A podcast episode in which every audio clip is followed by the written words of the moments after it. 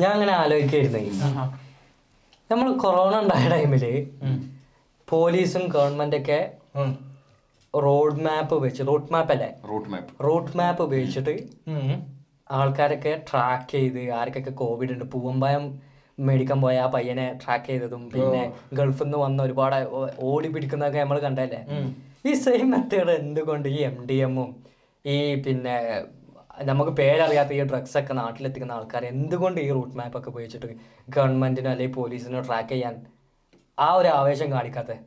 എന്താ വിചാരിച്ചാ പറ്റൂല. പോസിബിൾ ആണ്. അതെ എന്തുകൊണ്ട് ചെയ്യുന്നില്ല എന്നിട്ട്? ആ ഒരു ഇമ്പോർട്ടൻസ് കൊടുക്കുന്നുള്ളൂ അതായിരിക്കാം. അല്ലേ? ഇതിന്റെ പിന്നിൽ വേറെ അങ്ങനെ അവൻ പറയാൻ സാധ്യതയില്ല. കേരള പോലീസിന്റെ ഇന്റലിജൻസ് നമ്മൾ കണ്ടില്ല? മറ്റേ ആ ആണ്. കുട്ടിനെ തൊട്ട് കൊണ്ടുപോയ കേസിൽ ആ, യൂട്യൂബ് ഇന്റലിജൻസ്- വീഡിയോ കണ്ട് അതിന്റെ ഐ പി അഡ്രസ് എടുത്ത് എങ്ങനെയൊക്കെ കണ്ടുപിടിച്ച് വേണമെന്ന് വിചാരിച്ചു. പക്ഷെ നമ്മളിപ്പോ ഓരോ കാര്യത്തിൽ ഇടുന്ന ഒരു എഫേർട്ട് ഉണ്ടല്ലോ. അപ്പോ ഓർക്ക് കുറെ കേസുകളിൽ ഒന്ന് എന്നുള്ള രീതിയിലായിരിക്കും. ഇതിപ്പോ ആ ഒരു- കൈൻഡ് ഓഫ് ഒരു ഇമ്പോർട്ടൻസ് കൊടുക്കുന്നുണ്ടാവുള്ളൂ സാഹചര്യങ്ങളിൽ ചിലപ്പോൾ കാട്ടാക്കട് ഒരുപാട് കാര്യങ്ങൾ അടച്ചിട്ടിരിക്കുകയാണ്. അപ്പൊ അവർക്ക് റെഗുലേറ്റ് ചെയ്യുന്ന കാര്യങ്ങളുടെ എണ്ണം കുറവാണ്. ഒരു നൂറ് ഒരു ലിസ്റ്റ് നൂറ് കാര്യങ്ങളുടെ ഒരു ലിസ്റ്റ് ഉണ്ടെങ്കിൽ അതിൽ ചിലപ്പോൾ എഴുപതെണ്ണം അന്ന് അടവായിരിക്കും. അത് അവർക്ക് റെഗുലേറ്റ് ചെയ്യേണ്ട കാര്യങ്ങളായിക്കോണമെന്നില്ല പിന്നെ ഈ ഉള്ള ആളുകളെല്ലാവരും പുറത്തിറങ്ങി നടക്കണില്ല. അതിൽ ഒരു ഒരു എന്താണ് ഒരു പരിധി വരെ ആളുകളൊക്കെ വീട്ടിലാണ്. പിന്നെ ഈ മെഡിക്കൽ എമർജൻസി ഇങ്ങനെ കുറച്ച് ഒരു ക്രൈറ്റീരിയ ഉള്ള ആളുകൾ മാത്രമേ പുറത്തിറങ്ങാൻ പാടുള്ളത്.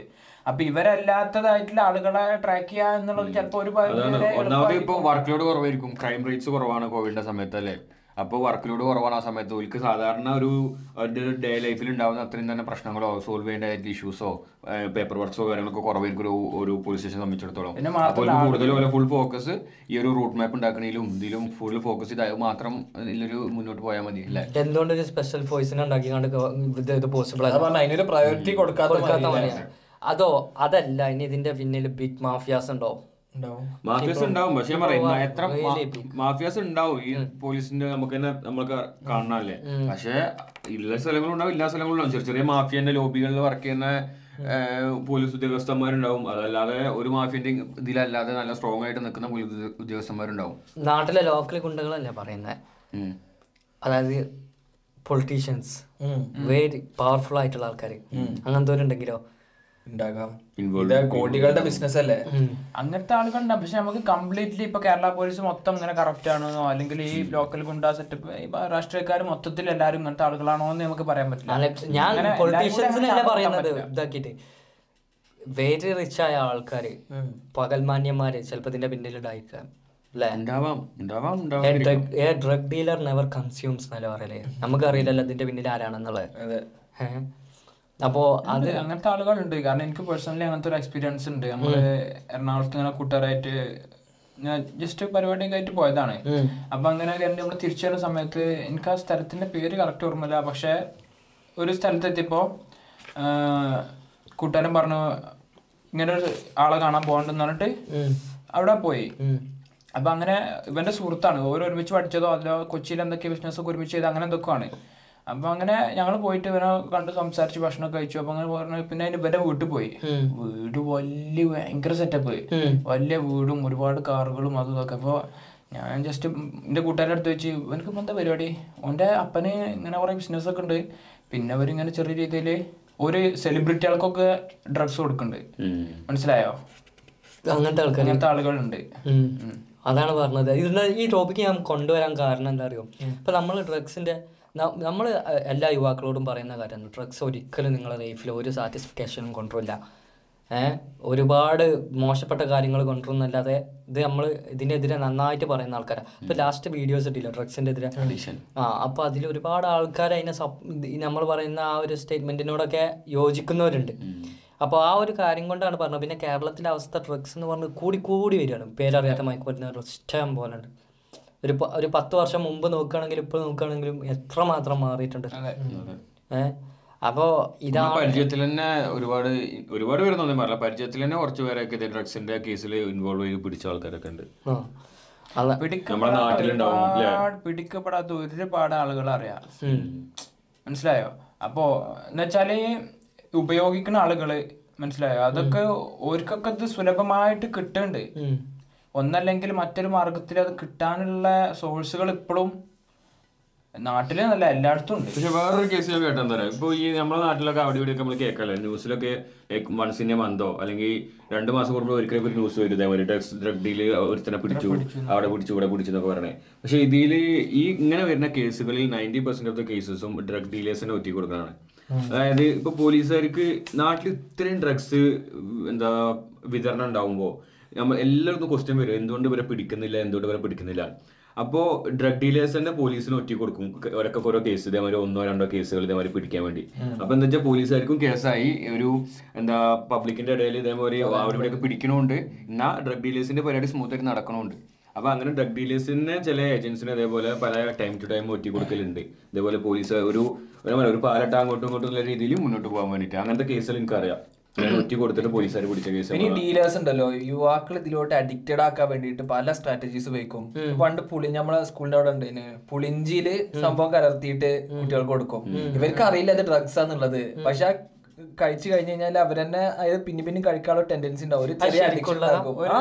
ഒരു റോജാപ്പാക്കൊക്കെ ഓർമ്മ ഉണ്ടാവും ആ അതൊക്കെ മൗത്ത് പ്രശ്നം അതൊക്കെ പക്ഷെ ആ ടൈമിൽ ഭയങ്കര ഞാനൊക്കെ പഠിക്കുന്ന സമയത്ത് ഈ റോജാ പാക്ക് പാസ് പാസ് ഇതൊക്കെ ഇങ്ങനത്തെ പ്രൊഡക്ട്സ് ആണെന്ന് പറഞ്ഞിട്ടാണ് നമ്മളെ അടിയിലൊക്കെ നിന്നത്. പക്ഷെ അതൊന്നും അതല്ല.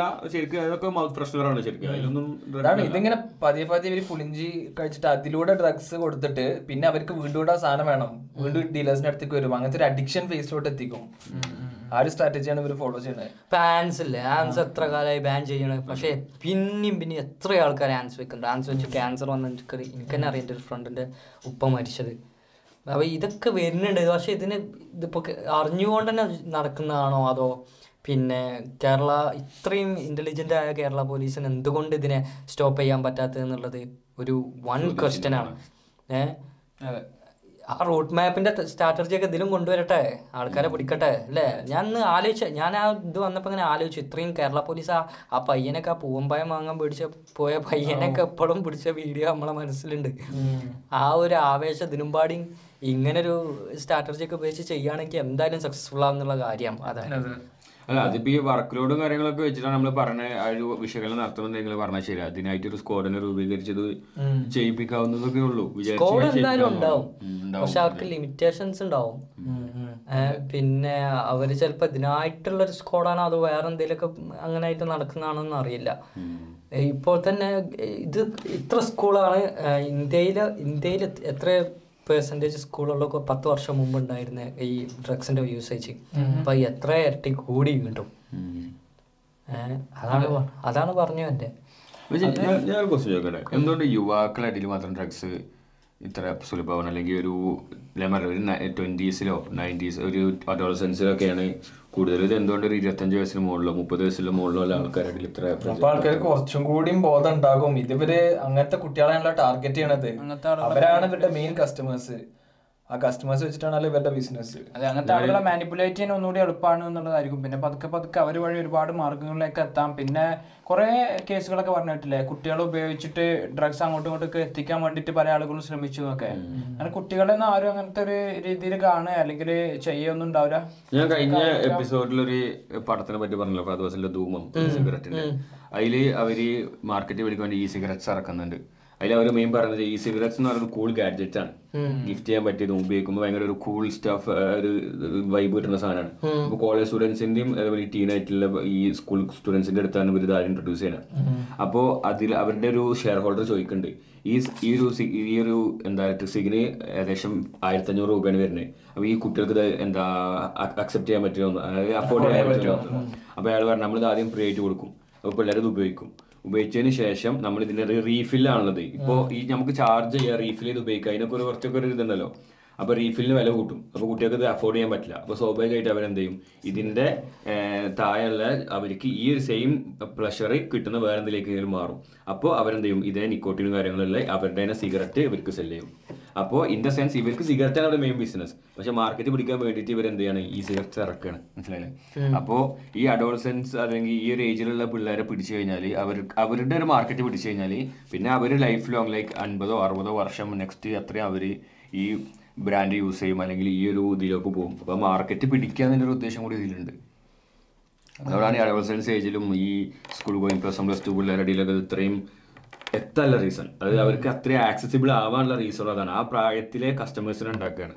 പെൺകുട്ടികളും നല്ല ഉപയോഗിക്കുന്നുണ്ട് ഇപ്പോൾ മുമ്പൊക്കെ കേൾക്കുമ്പോൾ നമുക്കൊരു അത്ഭുതമായിരുന്നു ഇപ്പൊ ആൾക്കാർക്കിടയിൽ ഒരു അത്ഭുതമാവാത്ത ഒരു സംഭവമായി പെൺകുട്ടികളും. പിന്നെ ഞാൻ പണ്ടൊക്കെ മുംബൈയിൽ പോകുമ്പോഴുള്ള പെൺകുട്ടികൾ സിഗരറ്റ് ഒക്കെ വലിക്കുന്നത് കണ്ടിട്ടുണ്ട് മുംബൈയിലൊക്കെ നന്നായിട്ടുണ്ടായിരുന്നു. സിഗരറ്റ് വലിയൊന്നുമല്ല. അല്ലാതെ തന്നെ ഒരുപാട് അല്ല, ഞാൻ ആയിട്ടുള്ള ഡ്രഗ്സ് ഉപയോഗിക്കുന്ന ആളുകൾ ഒരുപാട് ഉണ്ടാവും. ഉണ്ടാവും.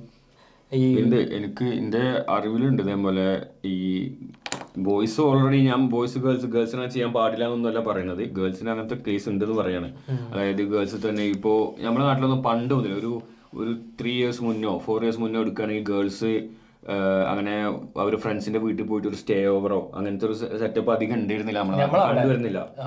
നമ്മളവിടെ ഉണ്ടായിരുന്നില്ല പക്ഷെ ഇപ്പൊ റീസെന്റ് അതൊക്കെ ഉണ്ട്. നല്ലതാണ് ഗേൾസ് അങ്ങനെ പോകുന്നത് എൻജോയ് ചെയ്യുന്നതൊക്കെ നല്ലതാണ്. പക്ഷെ അങ്ങനത്തെ സ്റ്റേ ഓവർ ബോയ്സിൽ പണ്ട് അങ്ങനത്തെ സ്റ്റേ ഓവർ കാര്യങ്ങളൊക്കെ ഉണ്ട്. അവർ ഡ്രഗ്സ് ഉപയോഗിക്കുന്നവരും വെള്ളം അടിക്കുന്നവരൊക്കെ ഉണ്ട്. പക്ഷെ ഗേൾസിന്റെ ഇടയിലും അങ്ങനെ ഇപ്പൊ റീസെന്റ് ഇങ്ങനെ പിടിച്ച കേസുകളുണ്ട് സ്റ്റേ ഓവറിന് പോയിട്ട് ആ വീട്ടിൽ അമ്മൂമ്മ മാത്രമേ ഉള്ളായിരുന്നു. എന്താ പേരൻസ് ഒക്കെ പുറത്തെവിടെയാണ് അങ്ങനെ ഒരു stay over stay stay over ചെയ്തിട്ട് അവിടുന്ന് വെള്ളം അടിച്ചതിന്റെയും പിന്നെ ഡ്രഗ്സ് ഉപയോഗിച്ചിട്ട് അത് അവർ എന്താ ലൈക്ക് പുറത്തിറങ്ങി ന്യൂസായി അങ്ങനെ ഡ്രഗ്സ് ഉപയോഗിക്കും ഡ്രഗ്സ് ഉപയോഗിക്കുന്ന ഇതിലൊക്കെ അപ്പൊ അങ്ങനത്തെ കേസുകൾ ഇപ്പോൾ ഗേൾസിന്റെ ഇടയിൽ കണ്ടുവരുന്നുണ്ട്. ബോയ്സിന്റെ ഇടയിൽ പണ്ട് മുതലേ ഉണ്ട് ഞാൻ പറഞ്ഞു എല്ലാവരും ഒരു കൂൾ സ്റ്റഫ് തന്നെ കണ്ട് അതൊരു ഒരു എന്താ പറയാ നിങ്ങളന്ന് പറഞ്ഞില്ലേ? ഇപ്പോ ഒരു ഫ്ലക്സ് ഒരു ഫ്ലക്സ് ആരും അതാണ് സാധനം. ഒരു it is just a flex for them എന്തായാലും പറഞ്ഞു വന്ന് ഡ്രഗ്സിന്റെ കാര്യം ഒരു സീരിയസ് ആയിട്ട് എടുക്കേണ്ടത് നമ്മളെ സൊസൈറ്റി കൊളാപ്സ് ആവും ഫ്യൂച്ചർ ഉണ്ടാവില്ല. അങ്ങനത്തെ കാര്യങ്ങൾ കൂടുതൽ ആൾക്കാർ ഇത് നോർമലൈസ് ചെയ്തിട്ടുണ്ടെങ്കിൽ. അല്ലെങ്കിൽ ഒരുപാട് അജണ്ടാസ് നമ്മളെ സൊസൈറ്റിയിൽ പോക്ക് ആൾക്കാർ പിന്നെ ഫോഴ്സ് ചെയ്ത് കയറ്റി നടക്കുന്നുണ്ട്. അപ്പൊ ഇങ്ങനത്തെ കൂടി വന്നിട്ടുണ്ടെങ്കിൽ എന്താവും എന്നുള്ളത് അറിയില്ല. നോർത്തിലൊക്കെ ഇത് ഭയങ്കര കോമൺ അപ്പൊ പഞ്ചാബ് ആ ഭാഗത്തൊക്കെ. അതിന്റെ ഒരു പഠനം അല്ലായിരുന്നോ പഞ്ചാബ്. അവിടുത്തെ പഞ്ചാബ്. അതിലൊക്കെ ഇതിന്റെ അത് ട്രൂ സ്റ്റോറി അല്ലേ? അതിന്റെ കറക്റ്റ് ഒരു സിനാരിയോ കാണിക്കുന്നുണ്ട്. എങ്ങനെയാണ് ഒരു യുവാക്കൾ ഇത് അഡിക്റ്റഡ് ആക്കണം എന്നുള്ളത് അതിനിപ്പോ പതിയെ കേരളത്തും കൂടി എത്തുക എന്നുള്ളത് ഭയങ്കര വിഷമമുള്ള ഒരു കാര്യമാണ്. ഞാനൊരു കാര്യം നിങ്ങളൊരു സാധനം കേട്ടിട്ടുണ്ടോ? ആ. അത് വിജയിന്റെ ഒരു പടത്തിലൊക്കെ ഉണ്ട്. അത് ശരിക്കും എന്താണ്? കഞ്ചാവിന്റെ ഉണ്ടയാണ്. കഞ്ചാവിന്റെ എല്ലാം ഒരു പ്രോസസ് ചെയ്തിട്ട് അത് പാലിലിട്ട് അടിച്ച് കുടിക്കുമ്പോൾ എഫക്റ്റ് കിട്ടും. നമ്മൾ കോളേജിൽ നിന്ന് വർക്കിന്റെ ട്രിപ്പ് പോയപ്പോ നമ്മളെവിടെ നമ്മളെ ഉണ്ടായിരുന്നത്? നമ്മൾ ഉപയോഗിച്ചില്ല. പക്ഷെ ഞാൻ പറയാ. ആ സാധനം അപ്പൊ അന്ന് അതൊക്കെ ഭയങ്കര ആ ഒരു കൂൾ സ്റ്റഫ് അത് നോർത്തിലൊക്കെ പോകുമ്പോ ഒരു ബാങ് അടിക്കുക. ബാങ് അവിടെ ആക്സെപ്റ്റഡ് ആണ്. Accepted ആണ്. ആൾക്കാരുടെ ആക്സെപ്റ്റഡ് ആണ് ബാങ്. അത് എഫക്ട്സും കാര്യങ്ങളെല്ലാം കിട്ടും. അല്ലെ ഹൈ എഫക്ട് കിട്ടുന്ന ഒരു സാധനം തന്നെയാണ്. പക്ഷെ അവിടെ എല്ലാവരും കോമൺ ആയിട്ട് കുടിക്കുന്ന സാധനങ്ങളാണ്. നമ്മുടെ കടയിലൊക്കെ പോയി സർവത്തൊക്കെ കുടിക്കൂല? പത്ത് രൂപ അതേ അതേ സെറ്റപ്പ് അവിടെ. കടയിൽ കിട്ടും. യെസ് പിന്നെ നോർത്ത് ഇന്ത്യയിൽ അഗോറീസ് ഇല്ലേ? അവരെടുത്തില്ലേ ഒരു അതെന്താ സാധനം? അത് തന്നെ. അത് മറ്റേ സാധനമാണ്. നമ്മളെ പൈപ്പ് ഉണ്ടല്ലോ പൈപ്പിന്റെ പൈപ്പ് എന്നൊക്കെ പറയുമ്പോൾ കുറച്ചും കൂടി ചെയ്ത സാധനമാണ്. പക്ഷെ അതിന്റെ ഒരു ബേസ് വെർഷൻ ആണത്. അതിൽ കഞ്ചാവ് ഇട്ടിട്ട് കത്തിക്കുന്ന വലിക്കുന്ന കഞ്ചാവ്.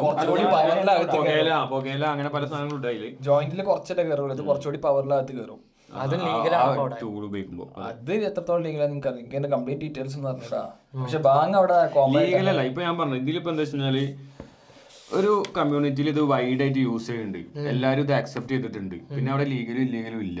സത്യം പറഞ്ഞാൽ ഇൻ പേപ്പർ അവിടെ ലീഗലായിരിക്കും തിയററ്റിക്കലി ലീഗൽ ആയിരിക്കും. പക്ഷേ എല്ലാവരും യൂസ് ചെയ്യുന്നുണ്ട്. വൈഡ്ലി അത് അക്സെപ്റ്റഡ് ആണ് ആ കമ്മ്യൂണിറ്റിയിൽ അല്ലെങ്കിൽ ഒരു ഗ്രൂപ്പ് ഓഫ് ആൾക്കാരുടെ ഇടയിൽ അത് വൈഡ്ലി അക്സെപ്റ്റഡ് ആണെങ്കിൽ ഇറ്റ്സ് കൂൾ ഇറ്റ്സ് അക്സെപ്റ്റഡ് എല്ലാ കാര്യങ്ങളും കൂളാണെന്ന് പറയണത് എന്ന് വെച്ചാൽ ഒരു സൊസൈറ്റിയിൽ കുറച്ച് ആളുകളൊക്കെ വന്നിട്ട് എന്തൊരു കാര്യം ചെയ്യാണ്.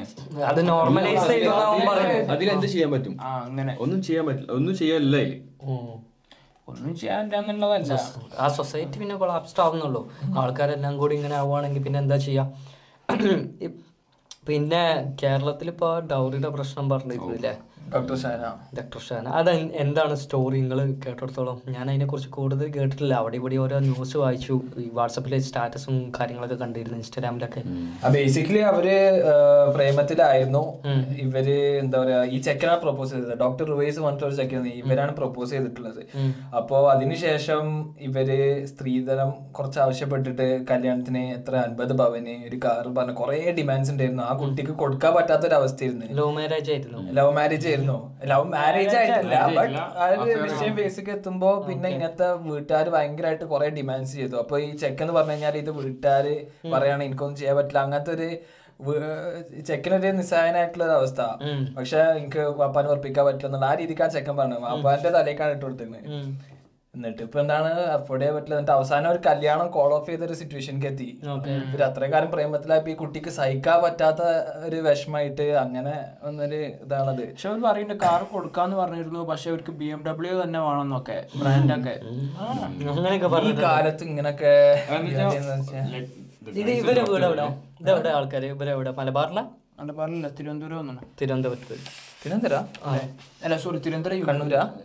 തിരുവനന്തപുരം മെഡിക്കൽ കോളേജിലായിട്ട് പഠിക്കണം ഓക്കെ പക്ഷെ ചെക്കൻ കണ്ണൂർ അങ്ങനത്തെ അതെന്താണ് തോന്നുന്നു എനിക്ക് കറക്റ്റ് അറിഞ്ഞൂടാ. പക്ഷെ ഇവന്റെ അതിനുശേഷം കുറെ വീഡിയോസ് അറിയുന്നത് ഇവൻ ഈ വുമൺ റൈറ്റ്സിന് വേണ്ടിയിട്ടും ഇവന്റെ പ്രസംഗം ഞാൻ കൊറേ കണ്ടേ. ഉമ്മാരി സ്ട്രോങ് സ്പീച്ച് ഗവൺമെന്റിനെ പറഞ്ഞിട്ടും അത് ഇത് പറഞ്ഞിട്ട് വുമൺ റൈറ്റ്സിന് വേണ്ടിയിട്ടും വുമൻസിനെതിരെ ഇതിനു വേണ്ടിയിട്ടും പിന്നെ പത്രസമ്മേളനം നടത്തിയിട്ട് അവരെന്തൊരു കേസ് കൊടുത്തതിന്റെ റെസ്പോൺസ് ഒരു കൊല്ലമായിട്ട് വന്നിട്ടില്ല. എന്തോ മെഡിക്കൽ അല്ല പി ജി സ്റ്റുഡൻസിന്റെ എന്തൊക്കെ അവകാശങ്ങൾക്ക് വേണ്ടിയിട്ടൊക്കെ അവൻ ഒരുപാട് സംസാരിച്ചു ഈ ചെങ്ങായി പറഞ്ഞ perfect example of a hypocrite ഇത്രയും പ്രസംഗിച്ച് നടന്നിട്ട് സ്വന്തം കാര്യം വന്നപ്പോ ആ കുട്ടീന്റെ ജീവിതം പോയി കളഞ്ഞു. അതാണ് ഞാൻ ഞാനിങ്ങനെ ആലോചിക്കും. നമ്മൾ ഓരോ വാക്കുകൾ ഈ പോഡ്കാസ്റ്റിൽ പറയുമ്പോൾ നമ്മൾ ശ്രദ്ധിക്കണം. നമ്മൾ ഇവിടെ അങ്ങനെ ചെയ്യരുത് എന്ന് പറഞ്ഞിട്ട് നമ്മൾ അങ്ങനെ ചെയ്യുന്ന ആൾക്കാരാണെങ്കിൽ നമ്മൾ ഒരിക്കലും പറയരുത്. നമ്മളൊരു നമ്മളങ്ങനെയൊക്കെ ഒരു കപട ഭാഗം കാണിക്കാനുള്ളതല്ല. നമ്മളിപ്പോ ഇന്ന് പറഞ്ഞ മെസ്സേജ് ഇവിടെ മരിക്കോളുണ്ടാവും ഈ യൂട്യൂബിലെ വീഡിയോസ് നമ്മൾ ഡിലീറ്റ് ചെയ്യാത്ത വർഷം. അപ്പൊ നമ്മൾ ഓരോ കാര്യങ്ങളും പറയുമ്പോൾ നമ്മൾ ശ്രദ്ധിക്കണം. ഞാനിത് ചെയ്യുന്നുണ്ടോ? ചെയ് ഞാൻ ഈ പറയുന്ന കാര്യം ഞാൻ ഇതിന്റെ ഓപ്പോസിറ്റ് ചെയ്യുന്ന ആളാണോ? ഇതെല്ലാം നോക്കിയിട്ടേ പറയാൻ പറ്റുള്ളൂ എന്തും. അല്ല പിന്നെ കാര്യങ്ങൾ മാറും. ടെക്നോളജി മാറും. പല കാര്യങ്ങളും ചിലപ്പോൾ അതൊക്കെ മാറ്റേണ്ടി വരും. നമ്മളെ പ്രവർത്തനത്തിന്റെ കാര്യങ്ങൾ നമ്മൾ കഞ്ചാവ് വലിക്കരുത് വെള്ളം അടിക്കരുത് പിന്നെ ഡ്രഗ്സ് അത്രക്കും അതെ അതെ. നമ്മൾ അങ്ങനെ പറഞ്ഞിട്ട് നമ്മൾ അങ്ങനെ ചെയ്യുന്ന ആൾക്കാരാണെന്ന് നമ്മൾ ചെയ്യുന്ന ഏറ്റവും വലിയ തെറ്റ്. പിന്നെ അപ്പൊ ഈ സ്ത്രീധനൊക്കെ എപ്പോഴും വാങ്ങണ്ടെന്ന് പറയുമ്പോ തന്നെ പണ്ടത്തെ ആൾ ഞാൻ കണ്ടിട്ടുണ്ട്. പണ്ട പണ്ടൊക്കെ ആൾക്കാർ ഇനി എത്ര തരും എന്നുള്ളതാണ് ചോദിക്കും. എന്നിട്ട് പെണ്ണിനെ കൊറേ മാറിയിരിക്കണം. പക്ഷെ എപ്പോഴും കൊല്ലം തിരുവനന്തപുരം ആ ഏരിയയിലൊക്കെ കൊല്ലം തിരുവനന്തപുരത്തൊക്കെ നല്ലോണം ഉണ്ട് നല്ലോണം അല്ലേ? അതും ഒരു ഭയങ്കര വലിയ സംഖ്യകളൊക്കെ കൊടുക്കണം. വലിയ കാറ് നൂറ് പവൻ. നൂറ് പവൻ മലബാറിൽ കുറെ കമ്മിയാണ്. കുറെ കുറഞ്ഞിട്ടുണ്ട്. Okay okay. അല്ല പക്ഷെ നമ്മളവിടെ അങ്ങോട്ടൊക്കെ കല്യാണം ആലോചിക്കുമ്പോ കാണാ ഒരു ചോദിക്കും ഇപ്പൊ മകൾക്ക് എന്താ കൊടുക്കുക എന്നുള്ളത്? പക്ഷെ പണ്ടത്തെ ആൾക്കാരൊക്കെ അങ്ങനെയാണ്. പക്ഷെ ഇപ്പൊ കല്യാണം കഴിക്കണ യുവാക്കൾ വേണം പറയാനേ. ഇപ്പൊ ഈ ചങ്ങായിക്ക് ഇവന്റെ പേരൻസ് തന്നെ കൺട്രോൾ ചെയ്യാൻ പറ്റിയിട്ടില്ല. പേരൻസിന്റെ ഡിമാൻഡ് ആയിരുന്നു എന്നുള്ള രീതിക്കാണ് അവൻ പറയണത്. വീട്ടുകാർക്കെതിരെ എനിക്ക് പറയാനും പറ്റില്ല എന്നുള്ള സിറ്റുവേഷൻ എന്തൊക്കെ ഇപ്പൊ അത് കഴിഞ്ഞിട്ട് കോഴിക്കോട് വേറൊരു പെണ്ണ് ഇതേപോലെ മരിച്ചല്ലോ? കുറച്ച് മുമ്പ്. ഞാൻ കണ്ടത് ആ എന്തോ വീഡിയോ വീഡിയോ വീഡിയോ ഒക്കെ ഹസ്ബൻഡ് എന്താ ആക്രമിക്കണ വീഡിയോ ഒക്കെ ഉണ്ട്. ആക്രമിക്കൽ ഹസ്ബൻഡ് അല്ല ഓളെ ഹസ്ബൻഡിന്റെ ഉപ്പാന്റെ അനിയനോ? അങ്ങനെ ഞാൻ ഇങ്ങോട്ട് വരുന്ന പോസ്റ്റർ കണ്ടു വീഡിയോ ഞാൻ ആലോചിക്കണത് എന്തിനാ? ഇവരൊക്കെ കൂടി എന്തിനാ എല്ലാ കുടുംബക്കാരൊക്കെ വന്നിട്ട് വലിയ ചർച്ചയൊക്കെ ചെയ്ത് വൻ സീനാണ് ആ പ്രശ്നങ്ങളൊക്കെ. സ്ത്രീധനം വാങ്ങണ്ടോ ഏതായാലും ആണല്ല. സ്ത്രീധനം ചോദിച്ചു വാങ്ങണ്ടോ പിന്നെ പ്രേമിച്ചിട്ട് സ്ത്രീധനം ആ പ്രേമ കല്യാണത്തിന് വാങ്ങുന്നവന്റെ അവസ്ഥ ആലോചിച്ച് നോക്ക്. ആ കുട്ടിക്ക് അങ്ങനത്തെ ഒരു വിഷമത്തിന്റെ പുറത്ത് അതായത് ഇന്ന ഒരു പണത്തിന്റെ പേരിലാണല്ലോ ഇന്ന ഒഴിവാക്കിയത് എന്നുള്ള ഒരു വിഷമാണ് മെയിൻ ആയിട്ട് എല്ലാവർക്കും പണം മതിയെന്നോ? എന്താണ് ഒരു note ഉണ്ടായിരുന്നു? അങ്ങനെയാണല്ലോ ഇത് പുറത്തേക്ക് വന്നത്. അപ്പൊ പക്ഷെ ആ കുട്ടി അതിനെ കുറച്ച് മുന്നേ തന്നെ ഇങ്ങനത്തെ ഓരോ വിഷമങ്ങൾ കാണിക്കലുണ്ട് കാണിക്കലുണ്ടെന്ന് എല്ലാവരും പറയുന്നുണ്ട്. പക്ഷെ അങ്ങനത്തെ സാഹചര്യങ്ങളിലൊക്കെ നമുക്കത് മനസ്സിലാക്കാനും എന്താണ് ആളുകളുടെ പ്രശ്നം എന്ന് ചോദിച്ച് മനസ്സിലാക്കി അതിനെന്താണോ കാര്യങ്ങൾ ചെയ്യേണ്ടതെന്നൊക്കെ പറ്റുന്ന ഒരു സാഹചര്യം ഉണ്ടെങ്കിൽ വളരെ നന്നായിരിക്കും എല്ലാവരുടെ ചുറ്റുപാടിലും. കാരണം അവരെന്നെ പറയുന്നുണ്ട് പിന്നെ പ്രാക്ടീസ് ചെയ്യുന്നുണ്ടല്ലോ ഹോസ്പിറ്റലിൽ. അപ്പോൾ അതിലൊക്കെ ഒരുപാട് എന്താ പറയാ ഭയങ്കര ശോകമായിട്ടുള്ളൊരു ടൈം ആയിരുന്നു ആ പീരീഡിൽ ഓക്കെ അല്ല? ഇതേപോലെ ഈ- ഈ വിഷയമായി ബന്ധപ്പെട്ട് ഇപ്പോ ഇന്നലെ അമൽ എന്ന് പറഞ്ഞ പയ്യൻ ആത്മഹത്യ ചെയ്തിട്ടുണ്ടായിരുന്നു ഇരുപത്തി എന്തോ വയസ്സുള്ള നയന്റീൻ നയന്റി ഫൈവ് ബോണാണ് അപ്പൊ എത്ര? ഇരുപത്തി ഇരുപത്തിയെട്ട്. ഇരുപത്തെട്ട് അവൻ ഇൻസ്റ്റാഗ്രാമിൽ ഒരു ഞാൻ അവന്റെ ഇൻസ്റ്റാഗ്രാം പേജ് എടുത്ത് നോക്കി. ഞാൻ പോസ്റ്റ് ഞാൻ ആദ്യം കണ്ടത് ഞാൻ ഒരു വേറെ ഒരു എന്താ ട്രോൾ പേജിലാണ് കണ്ടത് എന്നിട്ട് ഞാൻ അവന്റെ ആ അവന്റെ പേര് തപ്പി ഇൻസ്റ്റാഗ്രാമിൽ കയറി നോക്കാം അപ്പൊ ഞാൻ നോക്കുമ്പോൾ ട്വന്റി വൺ ഹവേഴ്സ് മുന്നാണ് അവനെ പോസ്റ്റ് ഇട്ടിട്ടുള്ളത് അതാണ് അവന്റെ പേര് എഴുതിയിട്ട് nineteen ninety five hyphen two thousand twenty three അത് എഴുതി പത്ത് മിനിറ്റ് ആത്മഹത്യ ചെയ്തു. അവൻ ഇൻസ്റ്റാഗ്രാമിൽ പോസ്റ്റ് ഇട്ടു. ഈ സാധനം തന്നെ ഇൻസ്റ്റാഗ്രാം സ്റ്റോറി ഇട്ടു അവന്റെ സ്വന്തം ഹാൻഡിലിൽ എന്നിട്ടാണ്? ഒന്നുമില്ല. അവന്റെ ഫോട്ടോ അടിയിൽ ഇങ്ങനെ five hyphen two thousand three എന്നിട്ട് അടിയിൽ ഡിസ്ക്രിപ്ഷൻ ഇതല്ല എന്താ ഇതുണ്ട് ക്യാപ്ഷൻ ഉണ്ട്. എന്താ ഹേർട്ട്ലി കണ്ടോളൻസ് ടു അമൽ അവന്റെ പേര് full name Amal. May God bless you എന്നൊക്കെ പറഞ്ഞിട്ട്? ഓൻ തന്നെ ഇൻസ്റ്റാഗ്രാം അക്കൗണ്ടിൽ ഓൻ ആത്മഹത്യ ചെയ്തതാണ്. ഓന് ഇത് എന്താ എത്രത്തോളം ജെന്യൂൻ എനിക്ക് അറിയില്ല ഞാൻ ഞാൻ ന്യൂസിൽ വായിച്ചതാണ്. അപ്പോൾ ഓന് എന്താ വിദേശത്തൊക്കെ പോയി. അങ്ങനെ ജോലി നാട്ടിൽ പഠിത്തം കഴിഞ്ഞു. ജോലിയും കാര്യങ്ങളും സെറ്റ് ആയില്ല. ഓൻ പുറത്ത് വിദേശത്ത് എവിടെയൊക്കെ പോയി ജോലി സെറ്റ് ആയില്ല. തിരിച്ചു വന്നിട്ടും ജോലി ഒന്നും റെഡി ആയില്ല.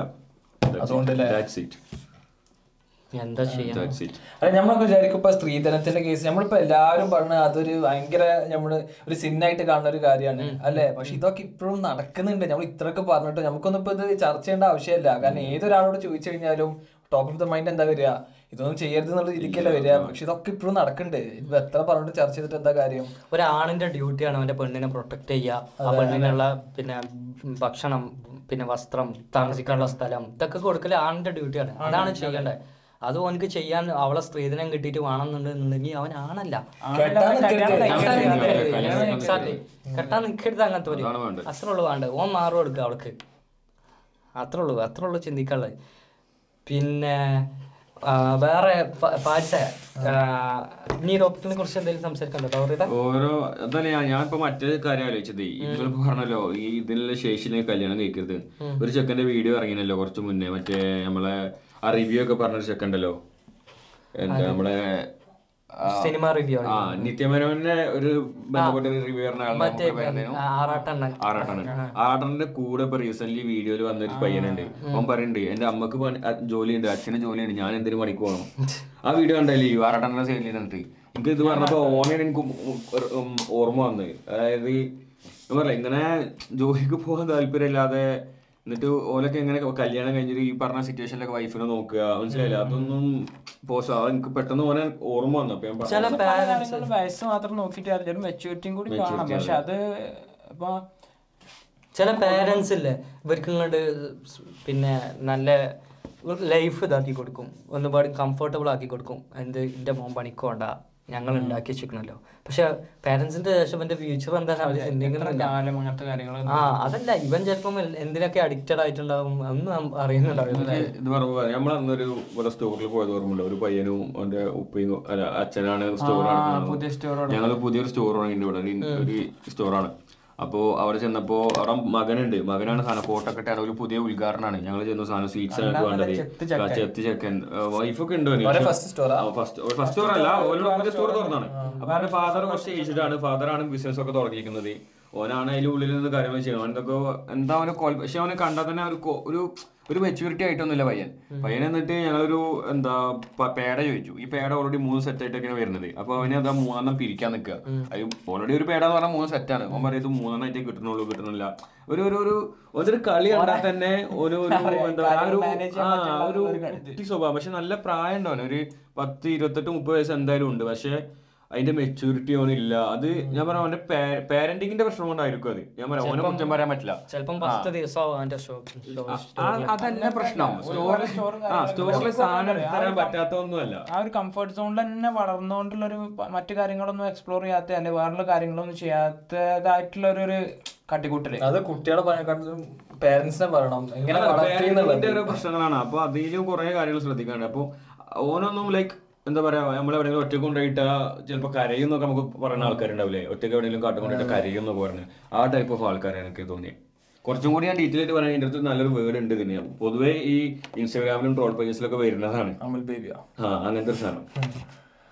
ഞാൻ ഞാൻ ഞാൻ ബേസിക്കലി അവനെ കുറ്റം പറയാൻ ഒന്നും അതുകൊണ്ട് ഉദ്ദേശിക്കുന്നത്. ഞാൻ ഉദ്ദേശിക്കുന്നത് വെച്ചാൽ പേരന്റിങ്ങിൽ അങ്ങനത്തെ ആൾക്കാർ വരുന്നുണ്ട്. അപ്പൊ അത് ശ്രദ്ധിക്കണം. അങ്ങനെ ആവാണ്ടിരിക്കാൻ ശ്രദ്ധിക്കണം എല്ലാവരും പല വാല്യൂസും ദുൽഖർ സൽമാന്റെ ഒരു ഇന്റർവ്യൂ ഉണ്ടായിന് അതിൽ ദുൽഖർ സൽമാൻ കറക്റ്റ് പറഞ്ഞു മമ്മൂട്ടി എങ്ങനെ വളർത്തിയിട്ടുള്ളതെന്ന്. അതിപ്പോ ദുൽഖർ സൽമാന്റെ ഇത് കണ്ടാൽ തന്നെ മനസ്സിലാവും. ആ ഒരു കാര്യങ്ങളൊക്കെ എങ്ങനെയാണ് ഇപ്പൊ ഒരു സ്റ്റാർ ആയി കഴിഞ്ഞിട്ടും എങ്ങനെയാണ് മൂപ്പര് പെരുമാറ്റം കാര്യങ്ങളൊക്കെ തന്നെ മനസ്സിലാവും. പേരന്റിങ് നല്ല രീതിക്ക് നടന്നിട്ടുണ്ട്.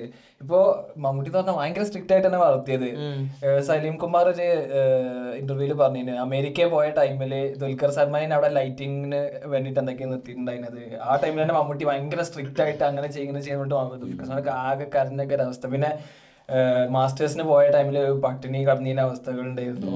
പൈസ കൊടുക്കുള്ളൂ കറക്റ്റ് പൈസ ഓരോ മാസത്തിന് ഇത്ര ബഡ്ജറ്റ് ആ രീതിക്കാണ് വളർത്തിയിട്ടുള്ളത്. അത് കാണാനുണ്ട്. പക്ഷെ അത് ഞാൻ പറയട്ടെ അത് ചെയ്തത് നല്ല കാര്യല്ലേ? എന്താ വെച്ചാൽ ബോയ്സിന് ഒരു ആർഡ് ലൈഫ് ആവണം. അതെ. അത് അത് ഒരു നല്ലൊരു പാരന്റിങ്ങിന്റെ അടയാളമാണ്. സത്യം ആർട്ട് ലൈഫ് ആവണം എല്ലാം കംഫർട്ട് ആക്കി കൊടുക്കരുത്. ഇത് ആർട്ട് ലൈഫ് ആയവനെ ശരിക്കും മനസ്സിലാവുള്ളൂ. ഇങ്ങനെ ഇങ്ങനെയൊക്കെയാണ് ലൈഫ് എല്ലാം എല്ലാം ഫെസിലിറ്റേറ്റ് ചെയ്ത് കൊടുത്ത് അവനെ നല്ലൊരു വേണ്ടാക്കി കൊടുത്താൽ പിന്നെ എന്താ അവനക്ക് ഈസി അല്ലേ? ഫ്യൂച്ചറിൽ അവരെ ഡിപ്പെൻഡ് ചെയ്യേണ്ടി വരും. പീരീഡ് ഓഫ് ടൈമിൽ എത്തുമ്പോൾ ചിലപ്പോൾ എന്തെങ്കിലും ഒരു പ്രശ്നം വന്നു കഴിഞ്ഞാൽ ചിലപ്പോൾ അത് ഡീൽ ചെയ്യാൻ പറ്റിക്കോണമെന്നില്ല അങ്ങനത്തെ സാഹചര്യങ്ങളിൽ പലതും സംഭവിക്കാൻ സാധ്യത ഉണ്ടോ അടുത്ത് നിന്നൊക്കെ? അതേപോലെ പെൺകുട്ടികൾക്ക് സേഫ് ആയ ലൈഫ് സേഫ് ആണ് ഫസ്റ്റ് കൊടുക്കേണ്ട ഒരു പാരന്റ്സിൽ എന്റെ എന്റെ അഭിപ്രായത്തിൽ അതാണ് സേഫ്റ്റിയുടെ കാര്യം. പെൺകുട്ടികൾക്ക് നല്ല ആൺകുട്ടികളാണെങ്കിലും ചൈൽഡ്ഹുഡ് വളരെ സെക്യൂർ ആവണം. കാരണം ചെറുപ്പത്തിൽ ഇങ്ങനത്തെ ഓരോ കാര്യങ്ങൾ ഇപ്പൊ എത്രങ്ങാനും പീഡോഫൈൽസും കാര്യങ്ങളൊക്കെ ഉണ്ട്. ഇതൊന്നും കുട്ടികൾ വന്ന് വീട്ടിൽ പറയില്ല. പക്ഷെ ഒരു പുറത്തേക്ക് പോകുമ്പോൾ പല കാര്യങ്ങളും നേരിടുന്നുണ്ട്. എന്നിട്ട് ഇതൊക്കെ പുറത്തേക്ക് വരിക എപ്പോഴാ? പത്തിരുപത് വയസ്സാകുമ്പോഴാണ് ഇതിന്റെ ആഫ്റ്റർ എഫക്ട്സ് പുറത്തേക്ക് വരിക ഡിപ്രഷനിലോട്ട് എത്തും. വേറെ കുറെ കഴിഞ്ഞ വീക്ക് ഒരു ഫിലിം ഉണ്ട് ചിറ്റ എന്ന് പറഞ്ഞിട്ട് മറ്റേ എന്റെ മാധവനല്ല അവന്റെ പേര് സിദ്- സിദ്ധാർത്ഥ്.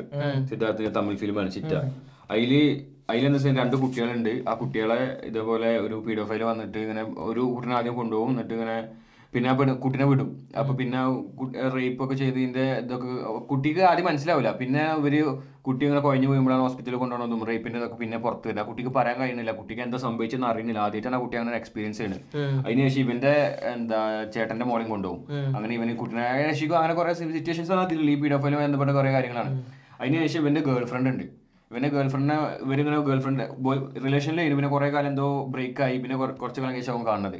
അപ്പോൾ ഓന് എന്താ ഓൻ അപ്പൊ ഈ കുട്ടീനെ റേപ്പ് ചെയ്ത ആളെ കൊല്ലാൻ നടക്കാണ്. അപ്പോൾ ഇതേപോലെ സിറ്റുവേഷനിലോട് ചോദിക്കുന്നുണ്ട് ഈ അന്ന് നമ്മൾ ഈ റിലേഷൻ പിരിയാനുള്ള കാരണം ഈ അന്ന് ഇന്റെ അടുത്ത് ഒരു സ്ഥലത്ത് വരാന്ന് പറഞ്ഞിട്ട് ഈ വന്നില്ല എങ്ങോട്ട് പോയത് അപ്പോൾ അവൻ പറയും എന്റെ മരിച്ചു അപ്പോൾ അതിന്റെ ആവശ്യത്തിന് എനിക്ക് പോയത് എനിക്ക് അടുത്ത് വരാൻ പറ്റിയില്ല എന്ന് പറഞ്ഞു. അപ്പം അപ്പോൾ ആ പെണ്ണ് ചോദിക്കണം അന്ന് എനിക്ക് എന്താ സംഭവിച്ചത്? എനിക്കറിയാം? അതായത് ആ അവന്റെ ഗേൾ ഫ്രണ്ട് ചെറിയ കുട്ടിയപ്പോ സംഭവിച്ചതാണ്. ഏകദേശം ഇപ്പൊ ഓക്ക് ഇരുപത്തെട്ട് മുപ്പത് വയസ്സായി. ഏഹ് അപ്പോഴാണ് ഓനത് അറിയണത്. അതായത് അന്ന് എനിക്ക് എന്താ സംഭവിച്ചു അറിയും? ഞാൻ ഇതുവരെ ആരോടും പറഞ്ഞിട്ടില്ല. അപ്പൊ അതിന്റെ മെസ്സേജ് എന്താന്ന് വെച്ച് കഴിഞ്ഞാൽ ഓനോട് ഓൻ പറ ഓൻ- ആ പെണ്ണിന്റെ അവന്റെ സിസ്റ്ററിന്റെ റേപ്പിച്ചിനെ കൊല്ലാൻ നടക്കുകയാണല്ലോ അങ്ങനെ എത്ര ആൾക്കാരെ കൊല്ലും? മനസ്സിലായോ? അതാണ് ആ ഫിലിമിന്റെ എന്റെ ചോദ്യത. അങ്ങനെ എത്ര ആൾക്കാരെ അവളെ കൊല്ലും? ഇങ്ങനത്തെ ഒരുപാട് കേസുകൾ പുറത്തു വരാത്ത കേസുകൾ നമ്മളെ നാട്ടിൽ തന്നെയല്ലേ എത്ര ആൾക്കാർ പെൺകുട്ടികൾക്ക് മെസ്സേജ് അയച്ചുകൊണ്ട് പേടിപ്പിക്കുന്നുണ്ടാവും? അന്റെ ഫോട്ടോ പുറത്തു ഇത് ആരും പുറത്ത് പറയില്ലല്ലോ? അത് അത് വീട്ടിലൊരു ആങ്ങളുണ്ടെന്നുണ്ടെങ്കിൽ അവന്റെ അടുത്ത് പറഞ്ഞാൽ പോരെ. പ്രശ്നം അത് വേറെ ഒന്നും കൂടെ എന്താ വെച്ചാൽ വീട്ടിൽ അങ്ങനത്തെ ഒരു അറ്റ്മോസ്ഫിയർ നമ്മൾ ഗേൾസ് ക്രിയേറ്റ് ചെയ്ത് കൊടുക്കണം. അതെ. പിന്നെ ഈ പറഞ്ഞ മാതിരി സെക്സ് എഡ്യൂക്കേഷൻ വലിയൊരു ഇമ്പോർട്ടന്റ് കാര്യമാണ്. ഇപ്പൊ ചെറുപ്രായത്തിൽ ഒരിക്കലും നമ്മൾ സെക്സ് നമ്മൾ വീട്ടിൽ സെക്സിന്റെ സെക്സ് എഡ്യൂക്കേഷൻ സംസാരിച്ചാൽ തന്നെ ഇപ്പൊ നമ്മൾ നമ്മളെ മോളെടുത്തോ നമ്മളെ സിസ്റ്റർമാരെടുത്തോ സ്വാഭാവികമായിട്ട് ഓപ്പൺ സംസാരിക്കുന്ന അങ്ങനത്തെ കാര്യം വിഷയങ്ങൾ അപ്പോൾ അവർക്ക് നമ്മുടെ അടുത്ത് ഇങ്ങനത്തെ എന്തെങ്കിലും ഇഷ്യൂസ് ഉണ്ടായാലും വന്ന് പറയാനുള്ള ഒരു കംഫർട്ട് സോൺ ഉണ്ടാവും. മറ്റേ നമ്മൾ ഇന്നേ വരെ സെക്സിനെ പറ്റിയോ അല്ലെങ്കിൽ ഇങ്ങനത്തെ കാര്യങ്ങളൊന്നും ഓരോരുത്തർ സംസാരിച്ചിട്ടില്ലെങ്കിൽ ഒരിക്കൽ നമ്മൾ ആ ഒരു ഒരു- ബാരിയർ ഉണ്ടാവും നമ്മുടെ ഇടയിൽ സിസ്റ്റർ ആയിട്ടോ മദർ ആയിട്ടോ. ആ ബാരിയർ ഒഴിവാക്കാൻ ശ്രമിക്കണമെന്നില്ല. ഈ ചെറുപ്പം മുതലേ അല്ലെങ്കിൽ ഇനി മുതലെങ്കിലും ഇപ്പോഴെങ്കിലും സെക്സിനെ പറ്റി സംസാരിച്ചില്ല? എന്താ പ്രശ്നം? ഒന്നും ഇല്ലല്ലോ. അല്ലേ അതെ. പക്ഷെ ഇപ്പൊ ചെറിയ കുട്ടികൾക്ക് ഗുഡ് ടച്ച് എന്താ ബാഡ് ടച്ച് എന്താന്നൊക്കെ പാരന്റ്സ് പറഞ്ഞു കൊടുക്കൽ തുടങ്ങി. പക്ഷെ ആദ്യം പിന്നെ എന്താ പറയാ നമ്മൾ പകൽമാന്യന്മാരെ വിചാരിക്കണ എത്ര ആൾക്കാരാണ് ഇതൊക്കെ നമ്മൾക്ക് ഒരിക്കൽ പോലും സങ്കല്പിക്കാട്ടില്ല ഇവർ ഇങ്ങനെയൊക്കെ ചെയ്യണ ആൾക്കാരാന്ന്. അതെ. പക്ഷെ കുട്ടികളുടെ അടുത്തേക്ക് അടുപ്പിക്കുമ്പോ നമ്മൾ അത്രക്കും ശ്രദ്ധിച്ചിട്ട് വേണം ചെയ്യാനേ. ബൈഡനെ ഒരു പെഡഫൈൽ എന്ന് വിളിക്കുന്ന ഒരുപാട് ആൾക്കാരുണ്ട്. ബൈഡൻ കുട്ടികളായിട്ട് സംസാരം കൂടുതലാണ്. ഇങ്ങനത്തെ ഒക്കെ കുറെ പിന്നെ ആൾക്കാര് റൂമേഴ്സ് കേൾക്കാറുണ്ട്. പിന്നെ അപ്പോൾ അതാണ് സംഭവം. ഇനി നമ്മളില്ലേ ഡൗറിയുടെ ടോപ്പിക്കല്ലേ നമ്മൾ പറഞ്ഞില്ല കാര്യങ്ങൾ ഈ നമ്മൾ ആസ്ട്രോൾ പ്രൊജക്ഷനെ പറ്റി പറഞ്ഞ ഓർമ്മല്ലേ അതിപ്പോ തേർഡ് എപ്പിസോഡിൽ എങ്ങനെയാണ് അല്ലേ നമ്മൾ ഏലിയൻസിനെ കുറിച്ച് പറഞ്ഞപ്പോ. ഞാനൊരു എന്ന് പറഞ്ഞിട്ടൊരു പടം കണ്ടു. ഒരു മലയാളം.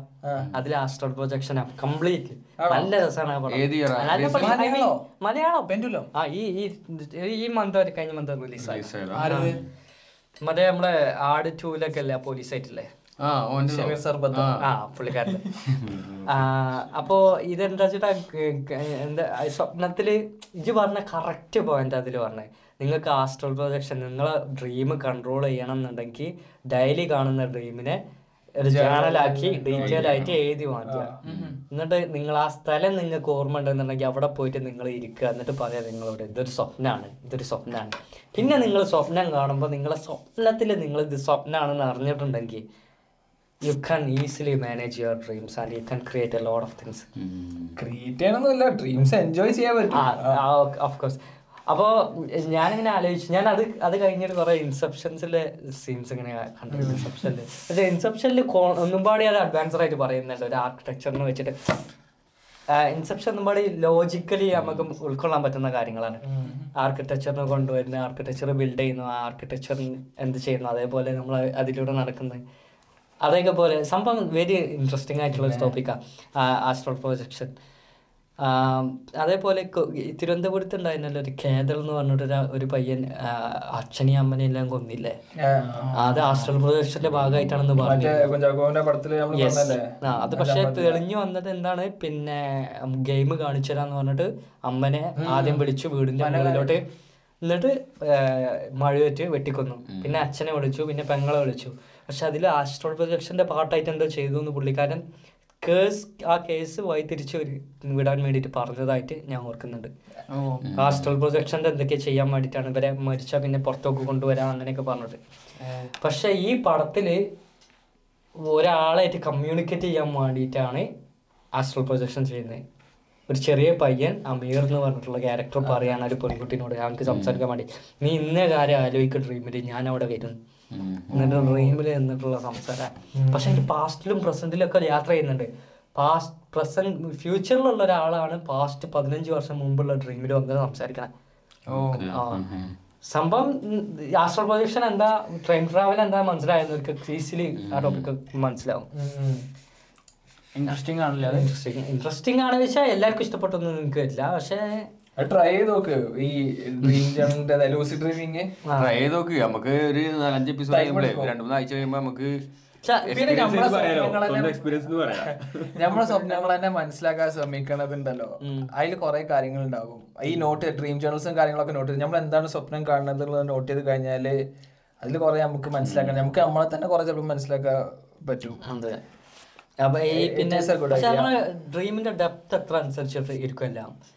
ചിലപ്പോൾ നല്ല നമ്മൾ നല്ല ഡീപ്പായിട്ട് സ്ലീപ്പ് ചെയ്യുമ്പോഴാവും ചിലപ്പോൾ നന്നായിട്ട് കാണാം ഒരുപാട് ലോങ്ങുള്ള ഡ്രീം ഇപ്പോൾ ഇൻസെപ്ഷനിൽ പറയുന്ന ഒരു കാര്യമാണ്. നിങ്ങൾ അഞ്ച് മിനിറ്റ് നിങ്ങൾ ഉറങ്ങിയിട്ടുണ്ടെങ്കിൽ ഒരു മണിക്കൂറാണ് ഡ്രീമിൽ എന്താ നമ്മളെ തോട്ട്സ് ക്വിക്കാണ് ക്ലിക്കാണ് നമ്മളെ തോട്ട്സ് ക്വിക്കാണ് അതുകൊണ്ട് നമ്മൾക്ക് എന്ത് ചെയ്യും? കുറേ നേരം ഉണ്ടായിട്ട് തോന്നും.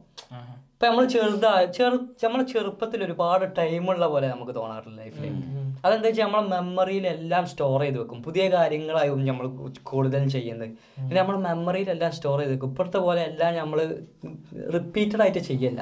ചെയ്യുന്ന കാര്യങ്ങളൊക്കെ പുതിയതാണ് അതുകൊണ്ട് തന്നെ നമുക്ക് എല്ലാ കാര്യങ്ങളും ലോങ് ആയിട്ട് തോന്നും. അതേപോലെ തന്നെ അവൻ ഡ്രീമിൽ വരുമ്പോൾ നമ്മൾ എന്ത് ചെയ്യും പുതിയ കാര്യങ്ങൾ ചെയ്യുന്നു. അപ്പോൾ ഓരോ ഡീറ്റെയിൽഡ് ആയിട്ട് ഇത് ചെയ്യുമ്പോൾ ഒരുപാട് ലോങ് ആവും. ചിലപ്പോൾ കാണാൻ നമ്മളൊക്കെ ഒന്നും ഇങ്ങോട്ട് കണ്ടുമ്പോഴത്തേന് സ്വപ്നം വാണിച്ചെങ്കിൽ ഒരു അഞ്ച് പത്ത് മിനിറ്റ് സ്വപ്നം കാണാം. ഒരു കഥ കഴിഞ്ഞ ആ അത് നമ്മൾ ചിലപ്പോൾ നാപ്പിലാവും നാപ്പിലാവും കൂടുതൽ അതെ അതെ. നാപ്പിൽ എന്താ ചിലപ്പോൾ ഡ്രൈവ് ചെയ്യുമ്പോൾ നമ്മൾ പോകുമ്പോട്ടാവും പെട്ടെന്ന്.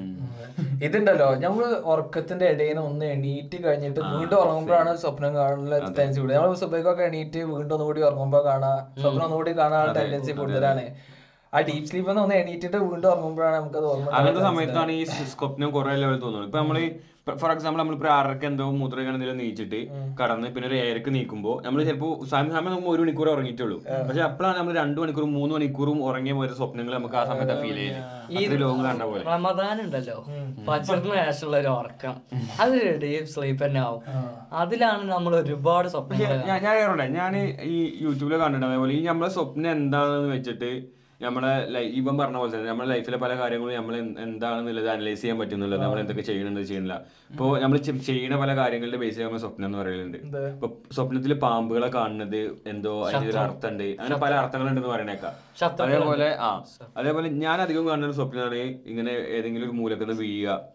അല്ലെങ്കിൽ ഒരു വലിയൊരു സ്ഥലം. ഞാൻ എന്റെ മൂലക്ക കട്ടിലില്ലേ? ഞാൻ ഒരു കട്ടിൽ കിടക്കുക വിചാരിച്ചോ. എനിക്ക് ഭാഗത്തൊരു കട്ടിൽ ഞാൻ കിടക്കുകയാണെങ്കിലും സ്വപ്നത്തിൽ എങ്ങനെ വെച്ചിട്ടുണ്ടെങ്കിൽ ഒരു ഗ്രൗണ്ടിന്റെ വലിപ്പമുള്ള കട്ടിലിന്റെ ഒരു മൂലക്ക് ഞാൻ അങ്ങനെ കിടക്കുക.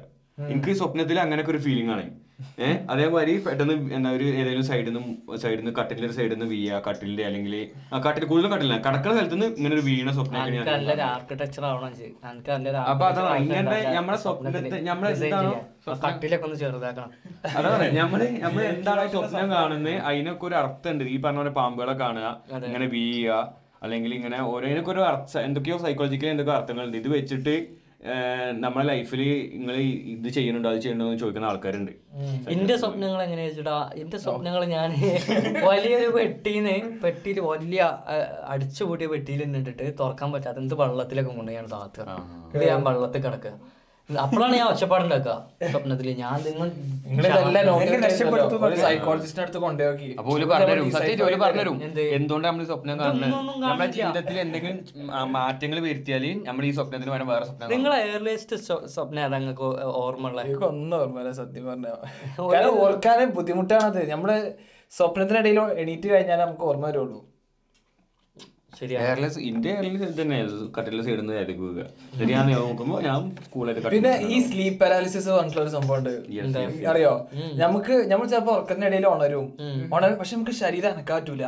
സ്റ്റിഫായിട്ട് നിൽക്കുക നമ്മൾ വിചാരിക്കും കൈ എന്താ പൊന്താത്തുന്നത് പക്ഷെ പൊന്തിക്കാറ്റൂല. എന്നിട്ട് നമ്മളെ മേത്ത് ഇതിലൊരു ഭീകര ജീവി എന്തെങ്കിലും നമ്മളെ തൊള്ള പൊത്തി പിടിക്കണ മാതിരത്തെ ഒരു എഫക്ട് ഇങ്ങനെ വില ഒരു ഒരു ഫിഗർ നിൽക്കണ മാതിരി നമുക്ക് ചില പാരാലിസിസ് എന്ന് പറയും. അല്ല ഞാൻ ഞാൻ റീസെന്റ് ഞാൻ റീസെന്റ് വേറെ ആപ്പ് കണ്ടു. നമുക്ക് ഇൻസ്റ്റാഗ്രാമിൽ ആഡ് വന്നതാ. അതിൽ പറഞ്ഞത് വെച്ചാൽ നിങ്ങൾ ഈ ആപ്പ് കിടക്കുമ്പോൾ ഓൺ ആക്കിയിട്ട് നിങ്ങളെ സൈഡിൽ വെച്ചിട്ട് കിടക്കുക. അപ്പൊ നമ്മൾ ഉറക്കത്തിൽ പല സൗണ്ടുകളും പുറത്തു വിടുമല്ലോ ഈ സൗണ്ടുകൾ നമ്മൾ കാരണം അത്രയും ചെറിയ സൗണ്ട് പോലും രാത്രി കേൾക്കും ഉറങ്ങുമ്പോൾ കാരണം വേറെ സൗണ്ട് ഒന്നും ഇല്ലല്ലോ റൂമിൽ അപ്പോൾ എന്ത് ആ സൗണ്ട് റെക്കഗ്നൈസ് ചെയ്ത് നമ്മുടെ സ്ലീപ്പിംഗ് പാറ്റേൺ കാര്യങ്ങളൊക്കെ അനലൈസ് ചെയ്യും അങ്ങനെയൊക്കെ പറഞ്ഞിട്ട്. എനിക്കത് ചെയ്ത് നോക്കണം തന്നെ പക്ഷെ ഞാൻ അധികവും ഞാൻ ഇതിന് മുമ്പ് വേറെ വീഡിയോസ് ഉണ്ട് നമ്മൾ ഉറങ്ങുന്ന സമയത്ത് ഫോൺ എടുത്ത് വെക്കരുത്. ഒരു ഈ മറ്റേ മീറ്റർ വെച്ചിട്ട് ഒരു ഒരു എക്സ്പെരിമെന്റ് അപ്പൊ അതുകൊണ്ട് ഞാൻ എന്താ ചെയ്യൽ വെച്ചാൽ ഞാൻ ഫോൺ വിട്ടാ വെക്കില്ല എയർപ്ലെയിൻ മോഡിന് ഞാൻ ചെയ്യില്ല കാരണം കോളൊക്കെ വന്ന് എടുക്കേണ്ടി വരും. സോ ആരെങ്കിലും വിളിക്കണമെങ്കിൽ അപ്പൊ ഞാൻ ഫോൺ വിട്ടാ വെക്കില്ല അതുകൊണ്ട് പിന്നെ ഞാൻ ആപ്പ് ഇൻസ്റ്റാൾ ചെയ്തില്ല. പക്ഷെ എനിക്കത് ചെയ്ത് നോക്കണം എന്നുണ്ട് അപ്പൊ സൗണ്ടിന്റെ ഇതൊക്കെ അനലൈസ് ചെയ്തിട്ട് എന്താണ് ഉദ്ദേശിക്കുന്നത് ചെയ്തോക്ക് ചിലപ്പോ ഫേക്ക് ആയിട്ട് വരും. എന്താ പറഞ്ഞ എന്തോ അതാണ്. ഫാരിസിന്റെ എനിക്ക് എനിക്ക് വേറൊരു ഉള്ളതാണ്. ഞാനില്ലേ ചെലപ്പല്ലേ. എന്റെ കയ്യുമാട് കയറി കടക്കും എന്റെ മോനെ എന്റെ രാവിലെ നിൽക്കുമ്പോ കൈ അർണോൾഡിന്റെ കൈ അർണോൾഡിന്റെ മറ്റേ ഇതിന്റെ കൈയില്ലേ മറ്റേ ടെർമിനേറ്റർ അനങ്ങൂല ആ പൊടിച്ചിക്കാണ്ട് എന്തൊക്കെ കാട്ടണം. ഞാൻ ചെയ്യായിരിക്കും അയ്യോ ഉറക്കത്തിന്ന് ആ കൈ ഒടിഞ്ഞു ഇതിന്റെ ഒരു കോമഡി എന്താ ഞാൻ കുറച്ചു കാലം മുമ്പ് ട്രെയിനർ വെച്ച് കഴിഞ്ഞാൽ ഒരു മൂന്നാൽ മാസം. ആ സമയത്ത് എനിക്ക് ഷോ എനിക്ക് ഷോൾഡർ ഇതുവരെ ചാടിയിട്ടില്ല. പക്ഷെ എനിക്ക് എപ്പോഴും ഷോൾഡർ ചാടും ചാടുന്നില്ല ഒരു ടെൻഷൻ എപ്പോഴും ഉണ്ട്. ഇന്നൊക്കെ കളിച്ചപ്പോ സൈഡിൽ പോയിട്ടപ്പോ ഷോൾഡർ ഒന്നും ഇങ്ങനെ ആയിരുന്നു അപ്പൊ ഞാൻ എന്റെ ട്രെയിനറോട് പറഞ്ഞു എനിക്ക് കൈ ഭയങ്കര വേദന ഉറങ്ങി നീക്കുമ്പോ ഈ ഷോൾഡറിന്റെ ഒക്കെ ഒരു പെയിൻ ഉണ്ട് ഷോൾഡർ ചാടുന്നത് അതുകൊണ്ടാണ് തോന്നുന്നത് പറഞ്ഞു. അപ്പൊ ട്രെയിനർ ഈ എങ്ങനെ കടക്കൽ ചോദിച്ചു. അപ്പൊ ഞാൻ പറഞ്ഞു അങ്ങനെ സൈഡിൽ കയറി ഞാൻ കടക്കൽ പറഞ്ഞു. ഇതൊന്ന് കടത്താൻ മാറ്റി നേരെ കടന്നു നോക്കുകയാണ് അപ്പോഴാണ് എനിക്ക് മനസ്സിലാവണം ഞാൻ ഫുൾ ഇങ്ങനെ സൈഡ് സൈഡ് ഇങ്ങനെ കടന്നിട്ട് എന്റെ ബോഡി വെയിറ്റ് ഫുള്ള് കൈമൊക്കെ വന്നിട്ടാണ് പെയിൻ വരുന്നത്. ഈ പറഞ്ഞ ഗത ആവുന്നത് അപ്പഴെനിക്ക് എനിക്ക് മനസ്സിലായത്. അത് സംഭവം ശരിക്കും എന്താ വെച്ചാൽ ബ്ലഡ് ഫ്ലോ ഇല്ലാതെ. നമുക്ക് തരിക്കാന്നല്ലേ ആ സെറ്റപ്പാണ് തോന്നുന്നത് പിന്നെ നമുക്ക് മലപ്പുറംകാർക്ക് അഭിമാനിക്കാനായിട്ടുള്ള ഒരു കാര്യമുണ്ട് ഇൻസ്റ്റയിൽ ഇപ്പൊ ഒരു പുതിയ വീഡിയോ ഒന്നാണ് റിസ്വാന്റെ most viewed Instagram video reel. Reel. Simple ആയിട്ട് വെള്ള ഒരു വെള്ളച്ചാട്ടത്തിലേക്ക് ബോൾ അടിക്കണ ഒരു reel. Three seventy four million views അതിന്റെ സെക്കൻഡ് ഞാൻ ഇത്രയും കാലം ഫസ്റ്റ് വീഡിയോ കാപ്പിയാണ് ഇരുന്നൂറ്റി ചില്ലാൻ എന്തോ വ്യൂ മില്യൺ വ്യൂസ് ആയിരുന്നു. അതെ. ഇപ്പൊ ഫസ്റ്റ് റിസ്വാൻ മമ്പാടല്ലോ? മമ്പാട്. അരീക്കോട്, അരീക്കോട്, അരീക്കോട്, അരീക്കോട്, അരീക്കോട്. വലിയ നേട്ടം തന്നെ. ഓരോരുത്തരെ ഇത് ന്യൂസിലൊക്കെ വന്ന് ഓന്റെ കയറി കണ്ടുട്ടോ ഇൻസ്റ്റാഗ്രാമിന്റെ മറ്റേ ഓന്റെ പ്രൊഫൈൽ അത്യാവശ്യം ഫ്രീ സ്റ്റൈൽ കുറെ കാലത്ത് ഫ്രീ സ്റ്റൈൽ ഇതിലുണ്ട് അവന് നമ്മളെ കേരളത്തിൽ ഒരുപാട് ഫ്രീ സ്റ്റൈൽ ഉണ്ട് ആദ്യമല്ലേ ആദ്യ ഫ്രീ സ്റ്റൈൽ വേൾഡ് കപ്പിൽ ഫേമസ് ആയ. ആ പിന്നെ അത്ര വേൾഡ് കപ്പിൽ ഫേമസ് ആയെന്ന് പറയാൻ പറ്റില്ല. അങ്ങനെ പിന്നെ എസ് ചെയറോ അങ്ങനെ എന്തൊരു ഒരു ഫ്രീ സ്റ്റൈൽ ചെയ്യുന്ന ഒരു പയ്യുണ്ട് അങ്ങനെ കുറെ നല്ല രസമുണ്ടോ? ഒരു- കസിൻ ഉണ്ട്. ഓന് ഇതേമാതിരി ചെറിയ പ്രായത്തിൽ ഓനൊരു സ്കൂൾ ഗോയിങ് ലൈക്ക് അഞ്ചാം അഞ്ചാം ക്ലാസ് ആറാം ക്ലാസ് ആ പ്രായത്തിൽ അവൻ ജഗിൾ ചെയ്യുന്നു അവൻ അവൻ നൂറ് വട്ടം ജഗിൾ ചെയ്തിട്ട് പത്രത്തിലൊക്കെ വന്നിട്ടുണ്ട്. അവനിപ്പോ കൊൽക്കത്തയിലെ ഒരു ക്ലബ്ബ് കളിക്കുക അങ്ങനെ മമ്പാടുകാരനാ മമ്പാടി മമ്പാടുകാരനാ അവന് ഈ ഇൻസ്റ്റാഗ്രാമും ട്വിറ്ററൊക്കെ ഉണ്ടായതുകൊണ്ട് നമുക്ക് ഒരുപാട് ഇങ്ങനത്തെ കഴിവുള്ള ആൾക്കാരെ കാണാൻ പറ്റും. പണ്ട് പണ്ട് ഇപ്പൊ ഒരു പത്ത് പതിനഞ്ച് കൊല്ലം മുമ്പാണെച്ച് നമ്മൾ ഇതൊന്നും കാണില്ലല്ലോ എന്തൊക്കെ ഒരുപാട് ആൾക്കാരെ കഴിവുകൾ നമ്മൾ അങ്ങനെ കാണാതെ പോയി. സോഷ്യൽ മീഡിയ ഒരുപാട് ആളുകൾക്ക് ഉപകാരം ചെയ്തിട്ടുണ്ട്. ഇപ്പൊ എന്താണ് ടിക്ടോക്ക് ഇൻസ്റ്റാഗ്രാം റീലൊക്കെ വഴി ഒരുപാട് ആളുകൾ സിനിമകളിലേക്ക് പിന്നെ ഒരുപാട് കാര്യങ്ങളിൽ അവരുടെ ഒരു സ്കില്ല് ഷോക്കേസ് ചെയ്യാൻ നല്ലൊരു പ്ലാറ്റ്ഫോമാണ് പ്ലാറ്റ്ഫോം ആയിട്ട് ഇതൊക്കെ മാറുന്നുണ്ട്. അതെ. പിന്നെ പിന്നെ വൈറലാവാന്നൊക്കെ പറഞ്ഞാൽ ലക്കാണ് ലക്ക് എന്ന് വെച്ച് കഴിഞ്ഞാൽ കഴിവുണ്ട് ബട്ട് ഒരു ആ ലക്കിന്റെ ഒരു ഫാക്ടർ കൂടി വരുന്നുണ്ട്. കാരണം ഇപ്പോ കാബിന്റെ ഒക്കെ കേസ് കാബിയൊക്കെ ഒക്കെ ഇപ്പൊ എന്തെങ്കിലും കാര്യമായിട്ട് എന്തെങ്കിലും ചെയ്തിട്ടാണോ? പ്യൂർലി ബേസ്ഡ് ഓൺ എക്സ്പ്രഷൻസ് അല്ലേ?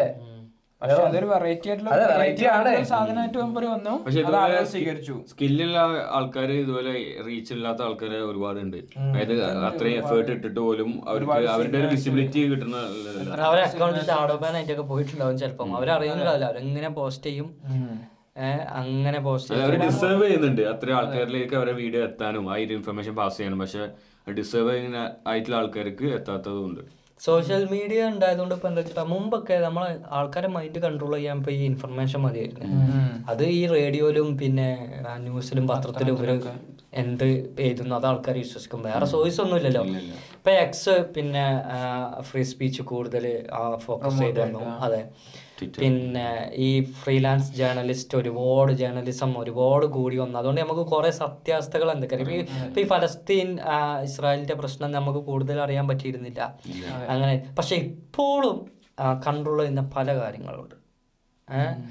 ഞാനൊരു എക്സാമ്പിൾ പറയാം. ബെൽജിയം കിങ് ആണ് king Leopold. King Leopold the second ഇരുപത് മില്യൺ കോങ്കോൽ ആഫ്രിക്കൻസിനെ കൊന്നിട്ടുണ്ട്. ഇരുപത് മില്യൺ ആയിരത്തി തൊള്ളായിരത്തിന്റെ തുടക്കത്തിലാണ് ഈ ഇത് നടന്നത്. എയ്റ്റീൻ നയന്റി ഫൈവിൽ പിന്നെ നയന്റീസിന്റെ തുടക്കത്തിലൊക്കെയാണ് ഇത് നടന്നത്. പിന്നെ ഹിറ്റ്ലർ കൊന്നത് എന്ന് പറയുന്നത് സിക്സ് മില്യൺ ജ്യൂസിനെയാണ് പക്ഷെ എപ്പോഴും ലോകത്തിൽ സെർച്ച് ചെയ്യാണെച്ചെങ്കിൽ മോസ്റ്റ് വിക്ട് പീപ്പിളിൽ ഹിറ്റ്ലറാണ് ഇതിന്റെ ഫസ്റ്റ് എന്തുകൊണ്ട് ഇത്രയും ആൾക്കാരെ കൊന്ന ലിയോപോൾ ദ സെക്കൻഡ് വരുന്നില്ല. ലിയോപോൾഡ് സെക്കൻഡ് എന്താ ചെയ്തിരുന്ന അറിയാം? റബ്ബറിന്റെ റിസോഴ്സ് ഒരുപാട് കൊടുത്തിരുന്നു കോങ്കോന്ന് അപ്പൊ ഇതിൽ പണിയെടുക്കാൻ ആൾക്കാരെ വിടും ഈ ആഫ്രിക്കൻസിനെ. അവർ പിന്നെ കുറെ പേരൊക്കെ നന്നായിട്ട് പണിയെടുക്കും പക്ഷെ ഇത് ഇത്ര ടൈമിന്റെ ഉള്ളിൽ പണി തീർക്കണം എന്നൊക്കെ ഉണ്ടായിരുന്നു. തീർക്കാത്തവർ എന്ത് ചെയ്യുന്നു അറിയാം? കൈ വെട്ടും. ഈ ഈ ബെൽജിയക്കാർ അന്ന് പോയിട്ട് ഇവിടെ ഹ്യൂമൻ സൂ തുടങ്ങിയ കാലുണ്ടായിരുന്നു എവിടെ? പിന്നെ കോങ്കോൽ. അപ്പൊ അതൊന്ന് ആലോചിച്ച് നോക്കണം. അപ്പൊ ഈ ഞാൻ ഇങ്ങനെ ആലോചിക്കാം. ഇത്രയും എന്തുണ്ടായിട്ട് എന്തുകൊണ്ട് ഇയാളെ ഹിറ്റ്ലറിനെ നമ്മൾ കൂടുതൽ വെറുക്കാൻ നമ്മൾ ആരാണ് പോയിസൺ ഹിറ്റ്ലറിനെ തന്നെ നമ്മൾ ഒരു ക്രൂ ക്രൂവലായിട്ടുള്ള ഒരു വില്ലൻ എന്നൊക്കെ ഹിസ്റ്ററിയിൽ നമ്മൾ വരുമ്പോൾ നമുക്ക് വരുന്നത് ഹിറ്റ്ലറാണ്. ഈ ലിയോപോൾഡിനെ ഞാൻ പറഞ്ഞപ്പോഴേ കാര്യം നിങ്ങൾക്ക് തന്നെ അറിയുന്നത് ചിലപ്പം. അതെ. പുള്ളിക്കാരന്റെ സ്റ്റാച്ചു വരെയുണ്ട് ഉണ്ട് ഇപ്പോഴും ബെൽജിയത്ത്. ഏഹ്? നോക്കി ആലോചിച്ച് നോക്ക്. അപ്പൊ ഇതൊക്കെ ഇൻഫർമേഷൻ കൺട്രോൾ ചെയ്യുന്നവർക്ക് ഇത്രയും ആൾക്കാരെ മൈൻഡ് ഇത്രയും വർഷം കൺട്രോൾ ചെയ്യാൻ പറ്റുന്നില്ല ഇപ്പോഴും ഹിറ്റ്ലർ നാസി നമുക്ക് ശരിക്കും ഹിറ്റ്ലറിന്റെ പേര് പോലും ചില പ്ലാറ്റ്ഫോമിൽ എഴുതാൻ പറ്റൂല. അപ്പൊ അക്കൗണ്ടിന് വാണിങ്സ് വരും. ലിയോപോൾഡിന്റെ നമുക്ക് എന്തും പറയാം. ഇത് ഒന്നാമത്തെ കാരണം ഞാൻ വിചാരിക്കുന്നത് ഒന്നാമത് ഇത് വൈറ്റ് സുപ്രീമിസ്റ്റ് ഇപ്പൊ ഹിറ്റ്ലർ പോകുന്നത് ഫുള്ളൊരു വൈറ്റ്സിനാണല്ലോ അതുകൊണ്ടാണോ? പിന്നെ വേൾഡ് വാറിന്റെ സമയത്തായിരുന്നു സംഭവങ്ങളൊക്കെ നടന്നത്. അപ്പൊ ലോകം മൊത്തം ഒറ്റ നോക്കണ അത്രയും വലിയൊരു ക്രൈസിസും അത്ര ഒരുപാട് റിസോഴ്സസ് നഷ്ടപ്പെടുക ഒരുപാട് ആളുകളെ ജീവൻ നഷ്ടപ്പെടുക ഒരുപാട് രാജ്യങ്ങൾ തോറ്റുപോവുക പിന്നെ ഒരുപാട് വെപ്പൺസ് ഉണ്ടാക്കുക ഇങ്ങനത്തെ കാര്യങ്ങളൊക്കെ ചെയ്യുന്ന ഒരു സമയമാണ് വേൾഡ് വാറിന്റെ സമയം. അപ്പോ ഇത്തരം രീതിയിൽ ഒരു രാജാവ് എന്ന് പറയപ്പെടുന്ന ഒരാൾ വരുന്നു ആളുകളെ കൊല്ലുന്നു. ഏഹ് ഇമ്പാക്ട് ഉണ്ടാവും ചിലപ്പോ. ചിലപ്പോ ഹിറ്റ്ലർ എത്ര ആളെ കൊന്നപ്പോൾ അത് ഉണ്ടാക്കിയ ഇമ്പാക്റ്റും മറ്റേത് ഉണ്ടാക്കിയ ഇമ്പാക്റ്റുകൾ തമ്മിൽ വ്യത്യാസങ്ങൾ ഉണ്ടാവും ചിലപ്പോൾ ഞാൻ പറഞ്ഞിട്ടില്ലേ ഹിറ്റ്ലർ ഹിറ്റ്ലർ ചെയ്ത നല്ല കാര്യങ്ങളൊന്നും എവിടെ എഴുതിപ്പെട്ടിട്ടില്ല. എഴുതിപ്പെട്ടിട്ടുണ്ടെങ്കിൽ തന്നെ ആ ബുക്സ് ഒന്നും ഇപ്പോൾ അവൈലബിൾ അല്ല. നമുക്ക് ആർക്കും അറിയില്ല ഹിറ്റ്ലർ എന്ത് നല്ല കാര്യം ചെയ്തു. നല്ല കാര്യം ചെയ്യാതെ ഹിറ്റ്ലർ എങ്ങനെ പിന്നെ ഇത്രയും ആൾക്കാർ ഹിറ്റ്ലറിന്റെ ഓരോ ദിനം വന്നതും പിന്നെ ഹിറ്റ്ലർ വിജയിച്ചതും ഹിറ്റ്ലർ ശരിക്കും ചെറുപ്പത്തിൽ ഒരു ആർട്ടിസ്റ്റ് ആയിരുന്നു അതറിയോ? ചിത്രം വരക്കണ പരിപാടി. എന്നിട്ട് ചിത്രങ്ങൾ വിൽക്കുക ചിത്രങ്ങൾ ഒരു എന്താ പറയാ ഒരാൾ വഴി ഓസ്ട്രിയൻ പെയിന്റർ എന്നല്ലേ പറയാ ഹിറ്റ്ലറിനെ. അപ്പൊ ഹിറ്റ്ലറിന് ഒരു കുട്ടി പിന്നെ പൂവൊക്കെ കൊടുക്കുന്നുണ്ട്. അത് കാണുമ്പോ ഹിറ്റ്ലർ ഒരു നോർമൽ മനുഷ്യനാ.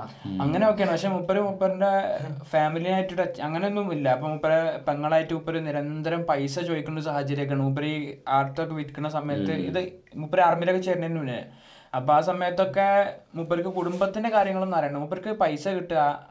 പൈസ ആണ് മൂപ്പര് അന്നത്തെ കുറെ കാര്യങ്ങൾ പറയണത്.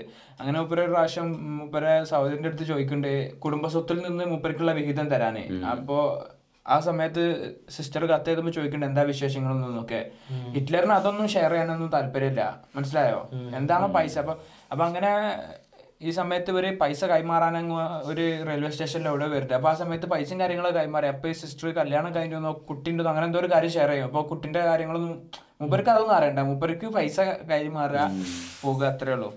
നല്ല കാര്യങ്ങൾ ചെയ്തിട്ടുണ്ടാവും. പക്ഷെ എന്നാലും ഒരിക്കലും ഗ്ലോറിഫൈ ചെയ്യാൻ പറ്റില്ല ഗ്ലോറിഫൈ ചെയ്യില്ല. ആ സിക്സ് മില്യൺ ജ്യൂസിനെ കൊന്നു. വലിയ അത്. തെറ്റല്ല എന്ന് എവിടെയും നമുക്ക് പറയാൻ പറ്റില്ല. എന്നോട് ചില ആൾക്കാർ ചോദിക്കും ഇവർ കോൺസെൻട്രേഷൻ ക്യാമ്പിലായിരുന്നല്ലോ അതെ. നമ്മളൊക്കെ കണ്ടാണ്. നമ്മളെ നമ്മളെ നമ്മൾ നിൽക്കേണ്ട മണ്ണിലാണ് ഈ ഓസ്വിച്ച് ഹോസ്പിറ്റൽ എന്നോട് കുറെ ആൾക്കാർ ചോദിക്കും ഇപ്പോൾ റീസെന്റ് നമ്മൾ ഇസ്രായേലിന്റെ എതിരെ പലസ്തീനെ സപ്പോർട്ട് ചെയ്ത് വീഡിയോ ഇടുമ്പോൾ എന്തുകൊണ്ട് നിങ്ങൾ അമാസിനെ കണ്ടം ചെയ്യുന്നില്ല? ചോദിച്ചോ? പിന്നെ എന്നോട് പേഴ്സണലി ചോദിക്കുന്നവരുണ്ട്. അതേപോലെ നമ്മളെ കമന്റ്സിൽ കാണാം. കമന്റ്സിൽ പോയി നോക്കിയിട്ടുണ്ടെങ്കിൽ കാണാം എന്തൊക്കെ എന്നോ തുടങ്ങിയ ആർഗ്യുമെന്റ് എപ്പോഴും നീണ്ടു നിൽക്കുന്ന റിപ്ലൈസ് ഉണ്ട്. ഭയങ്കര രീതിയിൽ ചർച്ച നടക്കേണ്ട വിഷയങ്ങളിലെ. എന്തുകൊണ്ട് നമ്മൾ അമാസിനെ കണ്ടം ചെയ്യണം? കാരണം എന്താ വെച്ചിട്ടുണ്ടെങ്കിൽ കോൺസെൻട്രേഷൻ ക്യാമ്പ് പൊട്ടിച്ച് അപ്പുറത്ത് പോയിരുന്നു. കോൺസെൻട്രേഷൻ ക്യാമ്പ് തന്നെയാണ് ഗാസ സ്ട്രിപ്പ് എന്ന് പറയുന്നത്. ഒരു പോർട്ടില്ല സീ പോർട്ടില്ല ഒരു എയർപോർട്ട് ഇവർ അനുമതി വേണം എന്തെങ്കിലും ഒന്ന് വരണം വരണമെന്നുണ്ടെങ്കിൽ ഒരു ഡിഫൻസ് സിസ്റ്റം ഇല്ല.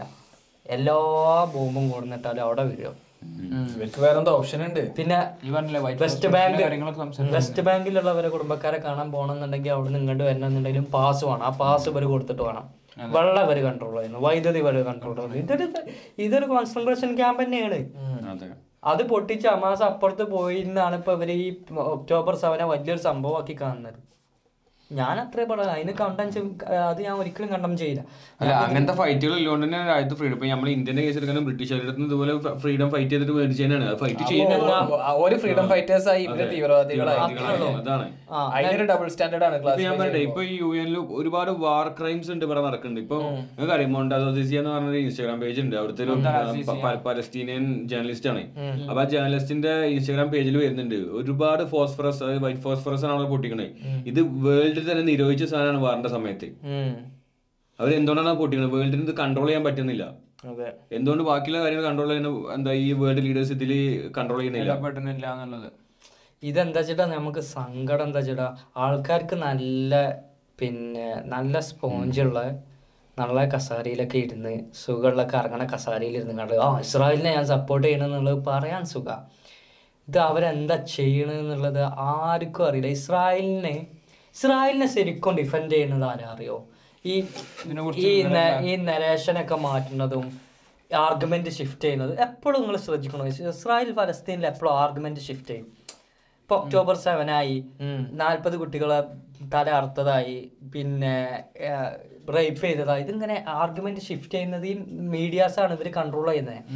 ഒരു ഒരു സയനിസ്റ്റ് ആയിട്ടുള്ള ഒരു യു എസിൽ സയനിസ്റ്റ് ആയിട്ടുള്ള ഒരു സ്ത്രീ പറയുന്നുണ്ട്. അവർ എല്ലാരും ഇരുന്നിട്ട് പറയുമ്പോൾ ആ ചർച്ചയിൽ പറയും ഞങ്ങൾ നിങ്ങൾ എന്ത് ചെയ്യുന്ന വെച്ചാൽ നിങ്ങൾ ഇസ്രായേലിനെ ഡിഫെൻഡ് ചെയ്യണം. നിങ്ങൾ അമേരിക്കൻ അല്ല ഡിഫെൻഡ് ചെയ്യണം ഇസ്രായേലിനെ ഡിഫെൻഡ് ചെയ്യണം. ഗ്രൗണ്ടിൽ ആർഗ്യുമെന്റുകൾ ഷിഫ്റ്റ് ചെയ്യും. അതിനൊക്കെ അനുസരിച്ച് നിങ്ങൾ മാറിക്കൊണ്ടിരിക്കണം. നിങ്ങൾ ആൾക്കാർക്ക് പറഞ്ഞു കൊടുക്കണം. എന്താ പറഞ്ഞു കൊടുക്കേണ്ടത് വെച്ചിട്ടുണ്ടെങ്കിൽ മിഡിൽ ഈസ്റ്റിലെ ഒരു ചെറിയ ഒരു രാജ്യമാണ് മാപ്പിൽ നോക്കിയാൽ പോലും കാണൂല. ചുറ്റുപുറ അറബ് രാജ്യങ്ങളാണ് അവിടെയാണ് ഇത് നിൽക്കുന്നത് ഇങ്ങനത്തെ കാര്യങ്ങളൊക്കെ ആൾക്കാരെ പറഞ്ഞിട്ട് ഈ കാര്യങ്ങളല്ലേ ഈ ബേസിക് ഇങ്ങനത്തെ കാര്യങ്ങളൊക്കെ പറയുമ്പോൾ ആൾക്കാർക്ക് ഒരു സിമ്പതി വരുമല്ലോ ചെറിയ രാജ്യമാണ് ചുറ്റുപുറം ഇറാഖ് പിന്നെ ഇറാ ഇവർ ജോർദാൻ ഇങ്ങനെ ഇറാൻ ഈ രാജ്യങ്ങളാണ്. ഇവർ അറ്റാക്ക് ചെയ്യുന്ന നിമിഷം. ഇത് പറഞ്ഞിട്ടാണ് ആൾക്കാർ ഒരു സിമ്പതി നേടുന്നത്. ഏഹ് ഇത് ഇവരൊരു ഇവർ ഇവർ കറക്റ്റ് ഒരു റോഡ് മാപ്പിലാണ് കാര്യങ്ങളൊക്കെ ചെയ്യുന്നത്. ഒക്ടോബർ സെവൻ എന്നുള്ളൊരു ബ്രാൻഡ് ബ്രാൻഡാക്കി മാറ്റി വരും. ആ ബ്രാൻഡിനെ എങ്ങനെ വീണ്ടും വീണ്ടും വീണ്ടും ഗ്ലോറിഫൈ ചെയ്തിട്ട് ഐ മീൻ ഇവരെന്ത് ചോദിച്ചിട്ട് ഒക്ടോബർ സെവനിലാണ് ഓളോകോസ്റ്റിന് ശേഷം ഏറ്റവും വലിയ അറ്റാക്ക് ജ്യൂസിനെതിരെ നടന്നത്. അത് ടെറിബിൾ ആണ്. അപ്പൊ നിങ്ങൾ ചോദിക്കേണ്ടത് എന്താ? ഒക്ടോബർ സെവൻ എന്തുണ്ടായി? ഒക്ടോബർ അല്ല ഒക്ടോബർ എയ്റ്റിന് എന്തുണ്ടായി? ഒക്ടോബർ നയൻ എന്തുണ്ടായി? ഒക്ടോബർ ലെവൻ എന്തുണ്ടായി? ടെന്നിന് എന്തുണ്ടായി? അല്ല ഞാൻ പറയാം. അതിന്റെ ശേഷമുള്ള ദിവസങ്ങളിൽ ഒന്ന് ആലോചിച്ച് നോക്ക്. ആ. അതാ പറയാം. ഇപ്പൊ നമ്മളെ ജനറേഷനിൽ ഇത് ഇത്തിരി ഡിസ്കസ് ചെയ്യുന്നതുകൊണ്ട് നമുക്കിത് അറിയാം. നാളെ ഒരു ഹൺഡ്രഡ് ഇയേഴ്സ് കഴിഞ്ഞിട്ട് ഈ ചരിത്രം ടെക്സ്റ്റ് ബുക്കിൽ നിന്നും അല്ലെങ്കിൽ ഹിസ്റ്ററി ബുക്സ് നിന്നും വായിച്ചറിയുന്ന ഫ്യൂച്ചർ ജനറേഷനിൽ ഇതൊന്നും ഉണ്ടാവില്ല. ഒക്ടോബർ സെവൻത്തിന് വാർ തുടങ്ങി. എന്താ പലസ്തീൻസ് ഇസ്രായേലിനെ അറ്റാക്ക് ചെയ്തു. അതിനെ ഇസ്രായേൽ അതിനെ എഴുതരുതാക്കി പലസ്തീൻസിനെ കൊന്നൊടുക്കി. ഇത്രേ ഉണ്ടാവുള്ളൂ. അപ്പൊ ഫ്യൂച്ചർ ജനറേഷനിൽ വരുന്ന ആൾക്കാർക്ക് ഈ ഒരു ഇൻഫർമേഷനെ ഇവർ മാത്രമേ ഇവർ പുറത്തേക്ക് പാസ് ചെയ്യുള്ളൂ. ബാക്കി എല്ലാം ബ്ലോക്ക് ചെയ്യും. ഈ അമ്മ ഈ പിന്നെ ഈ ഒന്നും നഗ്നരാക്കിയിട്ട് ആൾക്കാരെ കൊണ്ടുവന്ന് കൊണ്ടുവന്നാണ്ടോ? ചിലര് അണ്ടർവെയറിലൊക്കെ ഇട്ടിട്ട് ആ അതൊക്കെ അതൊക്കെ കാണുമ്പോൾ കറക്റ്റ് എന്താണ് ഓസ്വിച്ചിൽ അന്ന് നടന്നത്? ആ പിക്ചർ കറക്റ്റ് ഇന്ന് നടക്കണേ. എത്ര ആൾക്കാരെ കണ്ണടക്കണത്? ഇത് സംഭവം ഇവർക്ക് സയൻസ് ഈ ജ്യൂസിനോടുള്ള അല്ലെങ്കിൽ ജ്യൂസ് എന്ന് പറയാൻ പറ്റൂല. ഈ സയനിസ്റ്റുകളോട് അല്ലെങ്കിൽ ഇസ്രായേലിനോടുള്ള സ്നേഹം കൊണ്ടാണോ ഇത് ഇവർ ഇതിനെ സപ്പോർട്ട് ചെയ്യുന്നത്? അതോ അത് മുസ്ലിംസിനോടുള്ള അറബ്സിനോടുള്ള എയ്റ്റ്സ് കൊണ്ടാണോ ഇതിൽ ഏതാണെന്ന് നമുക്ക് മനസ്സിലാവണില്ല. ഇന്ത്യക്കാരും ഒക്കെ ഇന്ത്യയിലുള്ള സംഘികൾ R S S right wing ഇവർ ഇവർ ഇവർ മുസ്ലിംസിനോടുള്ള ദേഷ്യം കൊണ്ടാണ്. ദേഷ്യം കൊണ്ടാണ്. അതുകൊണ്ടാണ് ഇവർ ചെയ്യുന്നത് വിചാരിക്കുക. പക്ഷെ ഈ വെസ്റ്റേൺ കൺട്രീസ് എന്തുകൊണ്ടാണ് ഇത് ചെയ്യുന്നത് എന്നുള്ളത് നമുക്കറിയില്ല. ചില ചില എല്ലാവരും അല്ല ചില ആൾക്കാർ ഇസ്രായേലിനോടുള്ള സ്നേഹം കൊണ്ടാവും. ചില ആൾക്കാർ ഇസ്ലാമോഫോബിയ നല്ല രീതിയിൽ ഉണ്ടല്ലോ എല്ലായിടത്തും.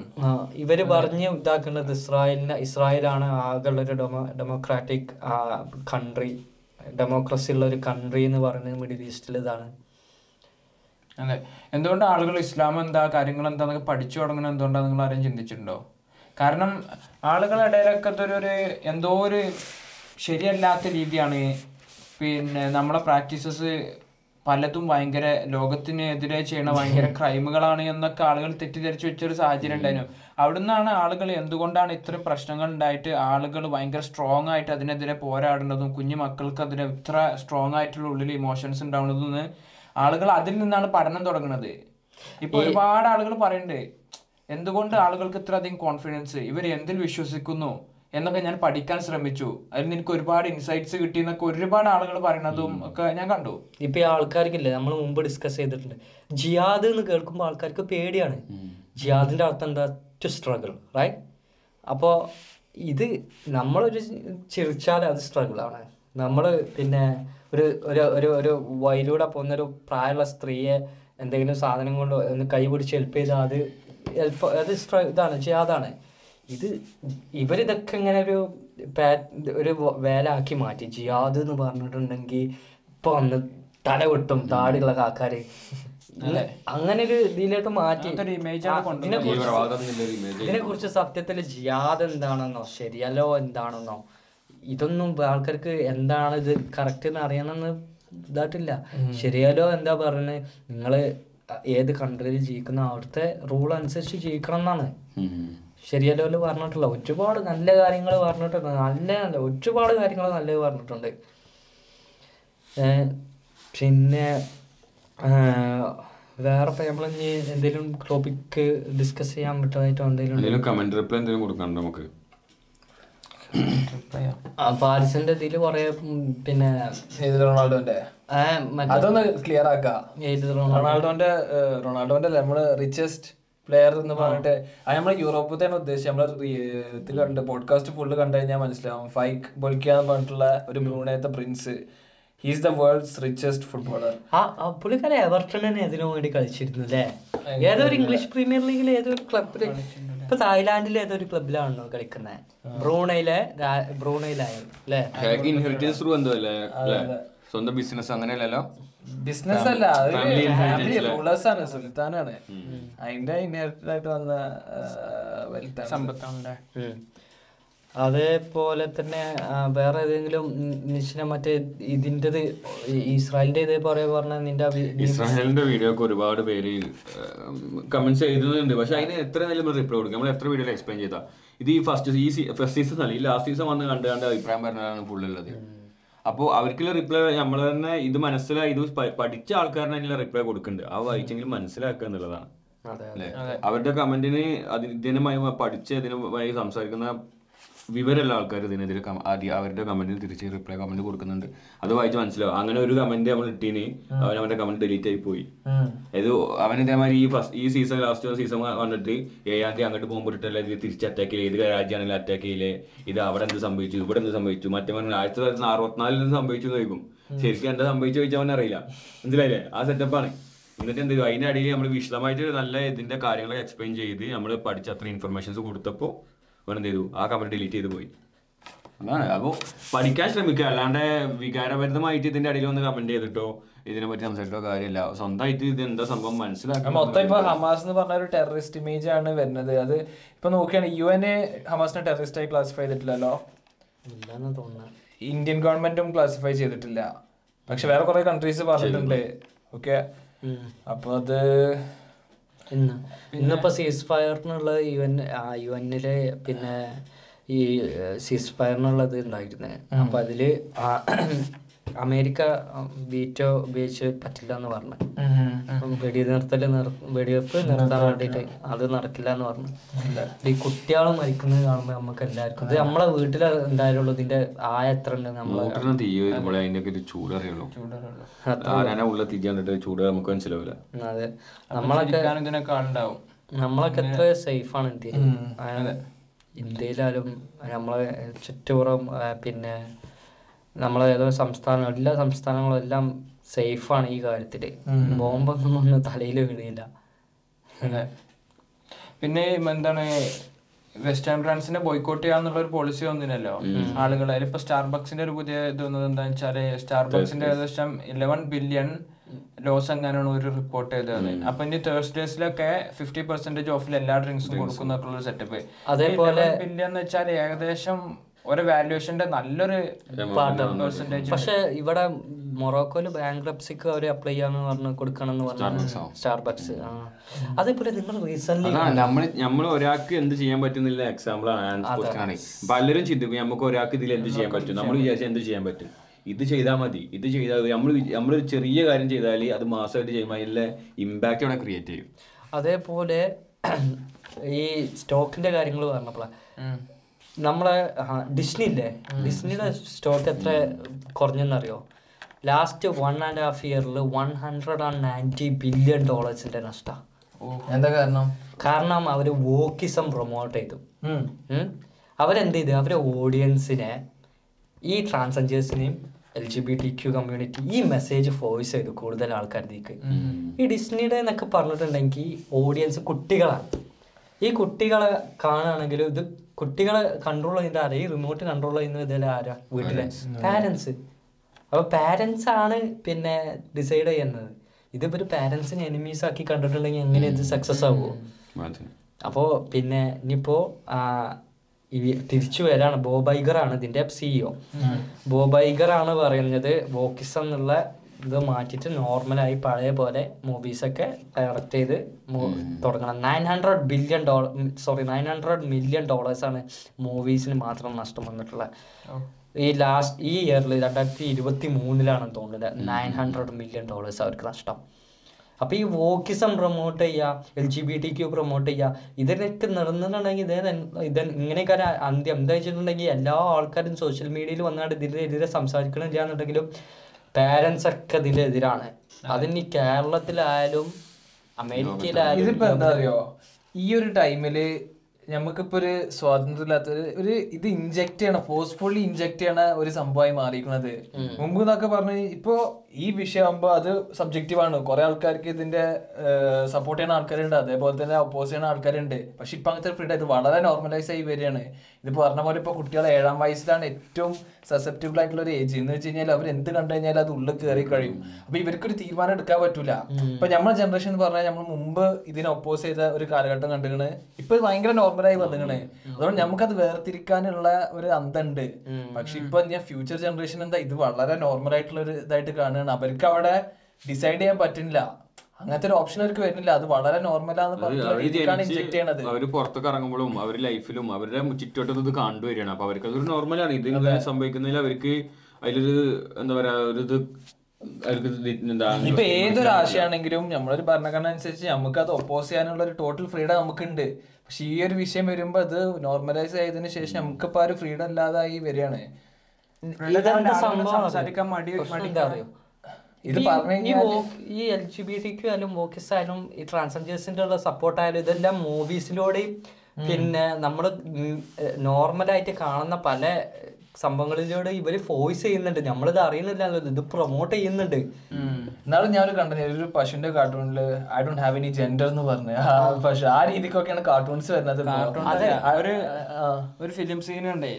ഒരു പോലീസുകാരൻ ഓടി വരുന്നുണ്ട്. ഒരു ഇയാളെ ട്രേസ് ചെയ്തിട്ട്. അതിലൊരു പെണ്ണവിടെ നിൽക്കണ്ടേ ആ പെണ്ണോട് ചോദിക്കണ്ടേ പോയ കള്ളൻ തന്നെ കള്ളൻ കള്ളൻ അപ്പൊ ആ പെണ്ണിന്റെ എന്തോ പോയക്കെന്തോ മോഷ്ടിച്ചാണ് ആ ഓടി അപ്പൊ ആ പെണ്ണോട് ചോദിക്കും വേർ ഡിഡ് ഹി ഗോ നോക്കിയാണ്ട് ആ പെണ്ണിനോട് ഹു ഇസ് ഹി ദേർ ദേന്ന് അതല്ലേ ഇതെന്താ പ്രശ്നം എന്നറിയോ? You can be gay lesbian or bisexual whatever you want but ഇവരിത് ഫോഴ്സ് ചെയ്യുന്നത് എന്തിനാ? നമ്മളോട് നിങ്ങളിത് ഇതിനെ അംഗീകരിക്കണം. ഇതിനെ നിങ്ങൾ സപ്പോർട്ട് ചെയ്യണം. ഇങ്ങനൊരു രീതിയിലാണ് ഇതിന്റെ ഈ പിന്നെ മൂവീസ് ആയാലും ഇതിലൊക്കെ വന്ന് വേണ്ടത് നിങ്ങൾ നിങ്ങളെ പേഴ്സണൽ ലൈഫ് എന്ത് വേണമെങ്കിലും ആയിക്കോ. നിങ്ങൾക്ക് ഗേ ആവണോ അതാവണോ. ഇത് ഞങ്ങളെ വീട്ടിലുള്ള കുട്ടികൾ വന്ന് കണ്ട് ഇതിനെ സപ്പോർട്ട് ചെയ്യണം എന്ന് പറയാനും ഇവരാരാ? You can be proud of your sexuality but why should we be proud of your sexuality അത്രേ ഉള്ളൂ. ഇത് ഇത് ഇതിങ്ങനെ പ്രൊമോട്ട് ഇത് നമ്മളൊക്കെ ഫോഴ്സ് ചെയ്യണം. ഇത് ഹിറ്റ്ലർ പിന്നെ ഇവിടെ ചെയ്ത പോലെ ചെയ്യുന്നത്. പിന്നെ നാസീസ് പിന്നെ ജർമ്മനി എന്താ ചെയ്തു അത് എക്സാക്ട്ലി അതാണ് ചെയ്യുന്നത് ഇപ്പോ. ഇത് ആൾക്കാർ ഇത് ചിന്തിക്കുക വീട്ടിൽ വരുമ്പോൾ മാത്രമേ ഉള്ളൂ. അല്ലേ? ഇതിനെതിരെ പിന്നെ നമ്മൾ സംസാരിക്കും ഇതിനെതിരെ നമ്മൾ സംസാരിക്കാൻ പോയാ ആ നിങ്ങൾ മുസ്ലിംസ് ആണ് അതുകൊണ്ടാണ്. നിങ്ങൾ റിലീജിയനാണ് ഇപ്പൊ നമ്മളെ പോസ്റ്റിനൊക്കെ കമന്റ് കാണാം.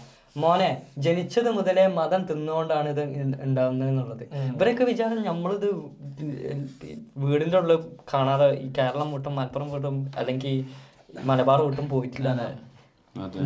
നമ്മൾ ട്രാവൽ ചെയ്തത്രൊന്നും അവരൊന്നും ഞാൻ travel ഞാൻ പറയാം ഞാനൊന്നും ഈ പറ്റി സംസാരിക്കുന്നതിനെ എതിർക്കുന്നതോ ഞാൻ എവിടെയും പഠിച്ചതല്ല. പഠിച്ചതല്ല എനിക്കാരും ആരും പീഡിയതെന്നല്ല ഞാൻ സ്വന്തം പഠിച്ച് മനസ്സിലാക്കിയ കാര്യങ്ങളാണ്. എനിക്കിത് തെറ്റാണ് തോന്നിയതുകൊണ്ട് മാത്രമാണ്. അല്ലാതെ ഒരു മതം പഠിപ്പിച്ചോണ്ട് ഒരു ഇസ്ലാം പഠിപ്പിച്ചോണ്ടല്ല ഞാൻ അത് പറഞ്ഞ് സംസാരിക്കുന്നത്. അത് എനിക്ക് അടിപൊളിയായിട്ട് പറയാനുള്ളതാണ് എല്ലാവരുടെ അടുത്തും ഒരു ഇസ്ലാമികപരമായാണ് ഒരു മുസ്ലിം ആയതുകൊണ്ടോ അല്ല ഞാൻ ഇതിനെ എതിർക്കണേ.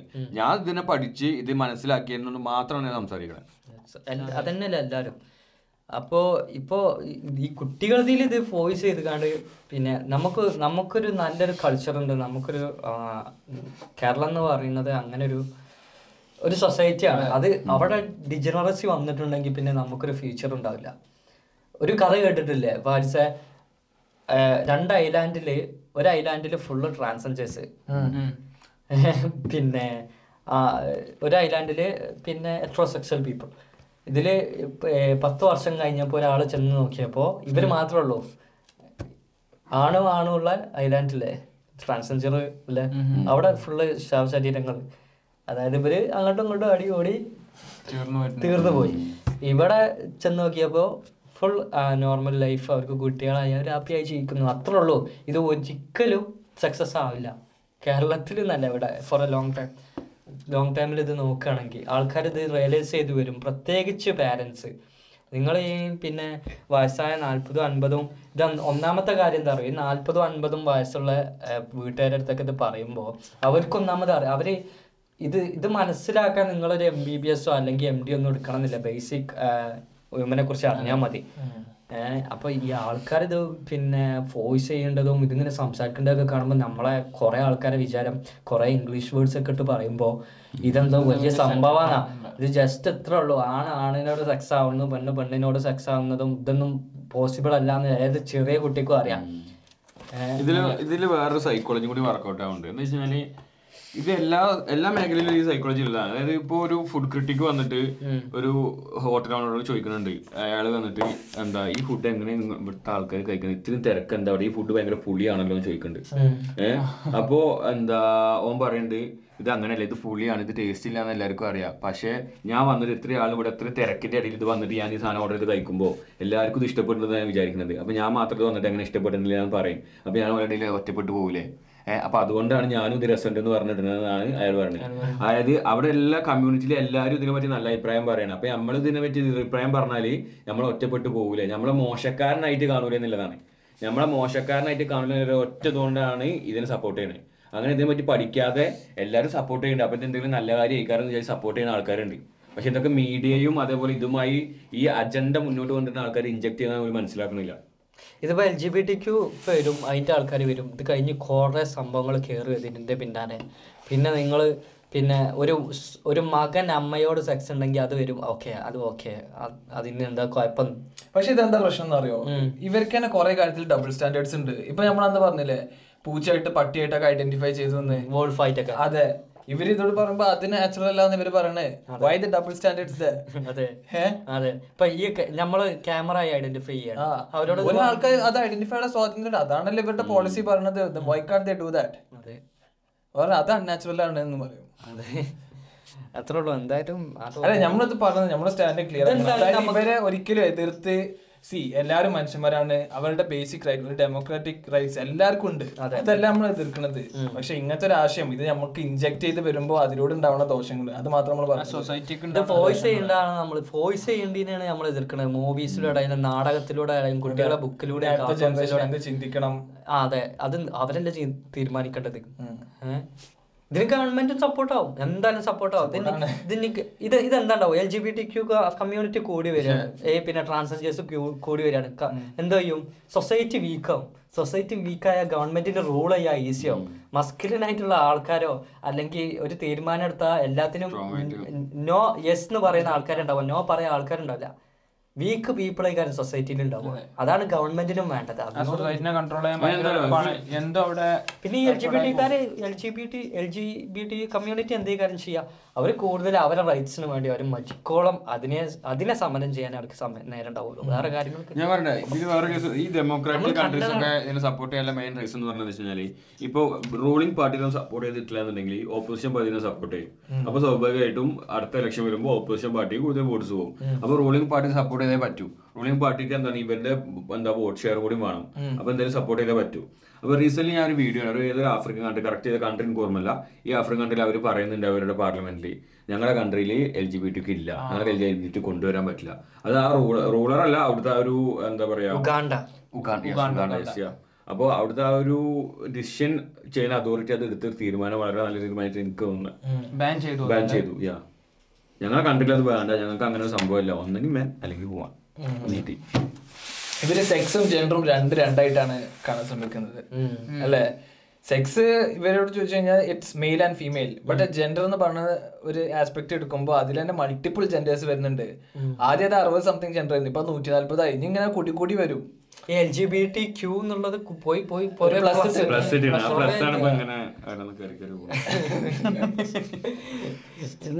നമുക്കൊക്കെ എനിക്കൊക്കെ ഇപ്പൊ രണ്ടായിരത്തി പതിനാറിൽ ഞാൻ ഇതിനെ കുറിച്ച് അറിഞ്ഞപ്പോ ഫസ്റ്റ് ഈ L G B T Q മൂവ്മെന്റിനെ കുറിച്ച് അറിഞ്ഞപ്പോ ഇത് ഫസ്റ്റ് ഒരു പിന്നെന്താ പറയാ ആൾക്കാർ ഓക്കെ ഓൻ അവിടെ ഉണ്ടായിക്കോട്ടെ ഒരു ഇതായിരുന്നു പിന്നെ ഇത് ഫോയ്സ് ചെയ്യാൻ തുടങ്ങി.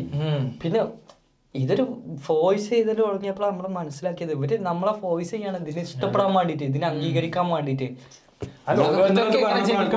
അവരുടെ ഇഷ്ടമാണ് അതല്ല നമ്മൾ പറഞ്ഞത്. ബട്ട് ഇത് ഇൻജക്ട് ചെയ്തിട്ട് ഇതൊരു അജണ്ട ആക്കി കൊണ്ടുവന്ന് നമ്മളെന്ത് ചിന്തിക്കണം? ഇനി വരാൻ പോണ നമ്മളെ മക്കളെന്ത് ചിന്തിക്കണം ദാറ്റ്സ് വേർ ദ പ്രോബ്ലം ഞാൻ പറഞ്ഞ ഇതിലിപ്പോ ഞാനും പഠിച്ചും ഒരുപാട് സമയം ഒരുമിച്ച് സ്പെൻഡ് ചെയ്ത ആൾക്കാരാണ് പല വർഷങ്ങളായിട്ട്. അപ്പൊ ഞങ്ങൾ കോളേജിലായ സമയത്ത് നമ്മൾ ഇതിനെ സപ്പോർട്ട് ചെയ്ത് സംസാരിച്ചു സംസാരിച്ചിട്ട് നമ്മൾ ഇതിനെ സപ്പോർട്ട് ചെയ്ത് പല പോസ്റ്റുകളും കാര്യം ചെയ്തിട്ടുണ്ട്. കോളേജിലായ സമയത്ത് ഇവന്റ് ആകുമ്പോൾ ആ ഇവന്റ് സംഭവിച്ചിട്ടുണ്ട്. ഇവിടെ വന്നതിന് ശേഷം ഞങ്ങൾ ഫസ്റ്റ് ഇയറിൽ ഞങ്ങൾ ഇതിന്റെ റാലിക്ക് പോയിട്ടുണ്ട്. അന്നൊക്കെ നമ്മൾ എന്താ ചെയ്യുന്നതെന്ന് വെച്ചാൽ ഇവർക്ക് സൊസൈറ്റിയിൽ സ്പേസ് വേണം. ഇവരെല്ലാരും ഒറ്റപ്പെടുത്തുന്നുണ്ട്. അല്ലെങ്കിൽ എല്ലാവരും ഒരു എന്താ പറയുക നമ്മളെ ഇടയിൽ ഒരു മോശക്കാരായി കാണുന്നുണ്ട്. അപ്പൊ അതിന്റെ ആവശ്യമില്ല അവർക്ക് അവരുടേതായ ഫ്രീഡം ഉണ്ട് ചെയ്യാം. അപ്പോൾ അവരുടെ ആ ഒരു സപ്പോർട്ടിന് വേണ്ടി നമ്മൾ പോയിട്ടുണ്ട്. ഫ്ലാഗ് ഫ്ലാഗ് ഒന്നും എടുത്തില്ല പക്ഷെ നമ്മൾ ഒരു ടീഷർട്ട് ഒക്കെ നമുക്ക് കിട്ടിയിട്ടുണ്ട്. ടീഷർട്ട് ഒക്കെ നമ്മൾ കിട്ടിയിട്ടുണ്ട് അതിന് പോയിട്ടുണ്ട് റാലിക്ക് പോയിട്ടുള്ള ആൾക്കാരാണ്. അപ്പോൾ ആ ഒരു കൈൻഡ് ഓഫ് സപ്പോർട്ട് നമ്മൾ അവർക്ക് കൊടുത്തിട്ടുണ്ട്. പക്ഷേ അതിന് ശേഷമാണ് നമ്മൾ അപ്പോൾ ആ സമയത്ത് നമുക്ക് നമ്മുടെ ചിന്തയിൽ എന്ന് വെച്ചാൽ ഒരു ഗ്രൂപ്പ് ഓഫ് കമ്മ്യൂണിറ്റി അവർക്ക് സൊസൈറ്റിയിൽ ഒരു സ്പേസ് വേണം. അപ്പോൾ ആ സ്പേസ് അവർ എടുക്കട്ടെ അവർക്ക് വേണ്ട കാര്യങ്ങളൊക്കെ ഫ്രീഡം ചെയ്യട്ടെ. അവർക്ക് ചെയ്യാനുള്ള ഫ്രീഡം കൊടുക്കുന്നു. അപ്പോൾ അതിന് നമ്മൾ പോയിട്ടുണ്ട്. പക്ഷേ അതിന് ശേഷമാണ് നമ്മൾ ഇതിനായിട്ട് പഠിക്കുന്നതും ഇതിന്റെ ഈ പറഞ്ഞ മാതിരി ഇഞ്ചക്ട് ചെയ്യുന്ന ഒരു മനോഭാവം അല്ലെങ്കിൽ ഈ പറഞ്ഞ പോലെ തന്നെ ബാക്കിയുള്ളവരും ഇത് ഫോളോ ചെയ്യണം. ബാക്കിയുള്ളവരും ഇത് എന്താ എന്താ ഇത് ചെയ്യണം എന്ന് പറഞ്ഞിട്ട് ഇഞ്ചക്ട് ചെയ്യുന്ന ഒരു മനോഭാവം വന്നപ്പോഴാണ് ഞാനൊക്കെ ഇന്ന് വിട്ടുന്നത് മനസ്സിലായില്ലേ? അല്ലാതെ ഈ പറയണ പോലെ വേറെ ഒന്നും ഉണ്ടായിട്ടുണ്ട് ഈ ഞാൻ സ്വന്തം മനസ്സിലാക്കിയ ശേഷമാണ് ഇതിൽ നിന്നൊക്കെ മാറി നിന്നത്. പോലെ കഴിഞ്ഞ രണ്ടു വർഷമായിട്ട് ഇത് ഇത് പറയുമ്പോൾ എന്താ വെച്ചിട്ടാ അവർ കുറെ പിന്നെ സയന്റിഫിക് ആയിട്ട് ഇങ്ങനെ ഫീൽ ചെയ്യും അങ്ങനെ ഫീൽ ചെയ്യും എന്നൊക്കെ ആൾക്കാർക്ക് പലതും ഫീൽ ചെയ്യും.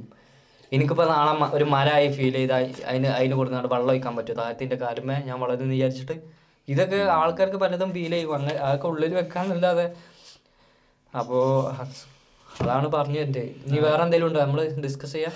വേറൊന്നുമില്ലല്ലോ. ഇല്ലല്ലോ. എന്നാ ഇനി അടുത്ത അടുത്ത ബൈ